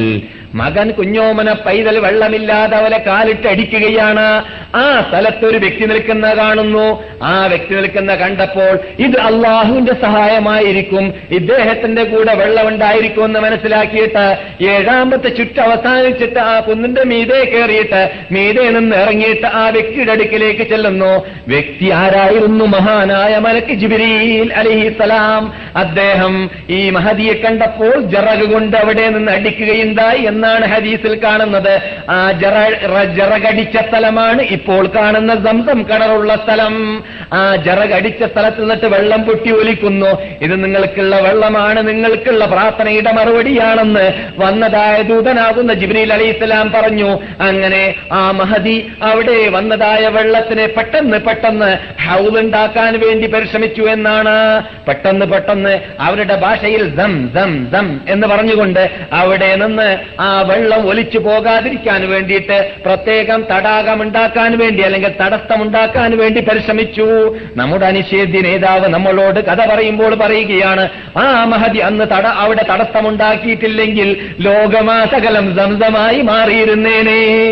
അവർ തടസ്സമുണ്ടാക്കിയിട്ട് സം സം എന്ന് പറഞ്ഞുകൊണ്ട് കൊണ്ട് അവിടെ തടഞ്ഞു വെച്ചത് കൊണ്ട് സംസം അവിടെ മാത്രം പരിമിതമായില്ലെങ്കിൽ എല്ലായിടത്തും സംസമായിരുന്നേനെ എന്നാണ്. ഇവിടെ നിന്ന് ജുർഹും ഗോത്രക്കാര് അവിടെ വെള്ളം ഉള്ളത് കാരണത്താൽ യമനിൽ നിന്നിട്ട് യാത്ര പുറപ്പെട്ട ജുർഹും ഗോത്രക്കാർ അവിടെ രണ്ടാമത്തെ വരവ് വന്നപ്പോൾ ആ സംസമിന്റെ പരിസരത്തിൽ കാക്കയെ കണ്ടത് കാരണത്താൽ അല്ലെങ്കിൽ പറവകളെ കണ്ടത് കാരണത്താൽ വെള്ളമുള്ളടുത്താണല്ലോ പറവകൾ ഉണ്ടാവുക അവർ ആ ഭാഗത്തിലേക്ക് യാത്ര തിരിച്ചു. നാം ഇവിടെ പറയാറുണ്ടല്ലോ. ഏ? ഇസ്മായിൽ നബി അലി ഇസ്ലാം അറബി നബി. അറബി നബിമാർ എത്ര പേരാണ്? ഇസ്മായിൽ ഹൂദ് സാലിഹ് എന്നീ നബിമാരാണ് അറബി നബി പിന്നെ നമ്മുടെ അനിഷേധ നേതാവായ നബിയുന മുഹമ്മദ് സല്ലല്ലാഹു അലൈഹി വസല്ലം കൈകൊണ്ടെണ്ണം മാത്രമേ അറബികളിൽ നബിമാർ ഉണ്ടായിട്ടുള്ളൂ ബാക്കിയുള്ളവരൊക്കെ ഇ- ഏത് നബിമാർ എവിടുന്നാണ് ഇസ്രായേലികളാണ് എവിടെയാണ് ഖുർആാനിലുള്ള നബിമാരെ കുറിച്ചാണ് ഞാൻ- ഞാൻ ഈ പറയുന്നത് എന്നല്ലാതെ അള്ളാഹു സുബാനു വസ്സല ഖുർആാനിൽ എന്താ പറഞ്ഞത് وما أهلكنا من قرية إلا ولها منذرون ലോകത്ത് എവിടെയെല്ലാം ആരെയെല്ലാം നാം സൃഷ്ടിച്ചിട്ടുണ്ടെങ്കിൽ അവിടെയെല്ലാം നാം ആദ്യമായിട്ട് പ്രബോധകന്മാരയച്ചിട്ടാണ് അവരെ സൃഷ്ടിച്ചിട്ടുള്ളത്. അപ്പോൾ ലോകത്തിന്റെ എല്ലാ തുറകളിലും നാനാ തുറകളിലും ഇന്ത്യയിലും ചൈനയിലും എവിടെയെല്ലാം മനുഷ്യന്മാരുണ്ടായിട്ടുണ്ടോ അവിടെയെല്ലാം അള്ളാഹുവിന്റെ പ്രതിനിധികളാവുന്ന നബിമാരുണ്ടായിട്ടുണ്ട്. പക്ഷേ ഇന്ത്യയിൽ വന്ന നബി ആര്? ചൈനയിൽ വന്ന നബി ആര്? അവിടെ മനുഷ്യ ജനവാസ കേന്ദ്രമായിട്ടുണ്ടെങ്കിൽ പണ്ട് കാലഘട്ടങ്ങളിൽ ആർക്കും തന്നെ അറിയുകയില്ല എന്നതാണ്. പക്ഷേ നബിമാരുണ്ട് എന്നത് വിശ്വസിക്കൽ അനിവാര്യമാണ്. നമ്മുടെ മുമ്പിൽ അള്ളാഹു പേരെണ്ണി പറഞ്ഞ നബിമാര് ഇരുപത്തഞ്ച് എണ്ണം മാത്രമാണ് ഖുർആാനിലൂടെ. പക്ഷേ നബിമാർ ലക്ഷത്തോളം ഉണ്ടായിട്ടും ഉണ്ട്. ഞാൻ എന്തിനാണ് മക്കയിലേക്ക് ചെന്നത്? നബി സല്ലാഹു അലൈ വസല്ലം തങ്ങൾക്ക് മുമ്പായിട്ട് ഇബ്രാഹിം നബി അലി ഇസ്ലാമിന്റെ കാലഘട്ടത്തിൽ ആ ഇബ്രാഹിം നബി അലി ഇസ്ലാം കാബം അവരുടെ മകൻ ഇസ്മായിൽ നബിയോട് കൂടി സ്ഥാപിക്കാൻ പോവുകയാണ്. ആ പോയയിടം മുതൽ പിന്നെ ഈ സംഭവിച്ച സംഭവ വികാസങ്ങളെ പെട്ടെന്ന് പെട്ടെന്നായിട്ട് പറഞ്ഞിട്ട് അള്ളാഹുന്റെ റസൂലിലേക്ക് നാം എത്തുന്നതും അള്ളാഹുന്റെ റസൂലിന്റെ ജന്മം ആ ജന്മദിനം മുതൽക്ക് പിന്നെ നാം നബി സല്ലല്ലാഹു അലൈഹി വസല്ലം തങ്ങളുടെ പ്രബോധനം അത് രഹസ്യ പ്രബോധനം പരസ്യ പ്രബോധനം അതെല്ലാം പലപ്പോഴും പല രൂപത്തിലും ശൈലിയിലും കേട്ട് പരിചയമുള്ള വിഷയമായതുകൊണ്ട് നീട്ടേണ്ട സ്ഥലത്ത് മാത്രമേ ഞാൻ നീട്ടുകയുള്ളൂ. അല്ലാത്തതെല്ലാം ഷോർട്ടാക്കി പറഞ്ഞിട്ട് ബദർ യുദ്ധത്തിലേക്ക് നമുക്ക് ചെല്ലാമെന്നാണ് പലരുടെയും അഭിപ്രായം. എനക്കും ആ അഭിപ്രായം ശരിയാണെന്ന് തോന്നുന്നു. അതനുസരിച്ചിട്ട് അടുത്ത ക്ലാസ്സിൽ വിശദീകരിച്ചിട്ട് നമുക്ക് ആ വിഷയത്തിലേക്ക് ചെല്ലുവാനും പറയുവാനും കേൾക്കുവാനും അള്ളാഹു നമ്മെ അനുഗ്രഹിക്കുമാറാകട്ടെ. ഇതുവരെ കേട്ടതിന് ഒരു ഇബാദത്തായി നമ്മിൽ നിന്നിട്ട് അള്ളാഹു സ്വീകരിക്കട്ടെ.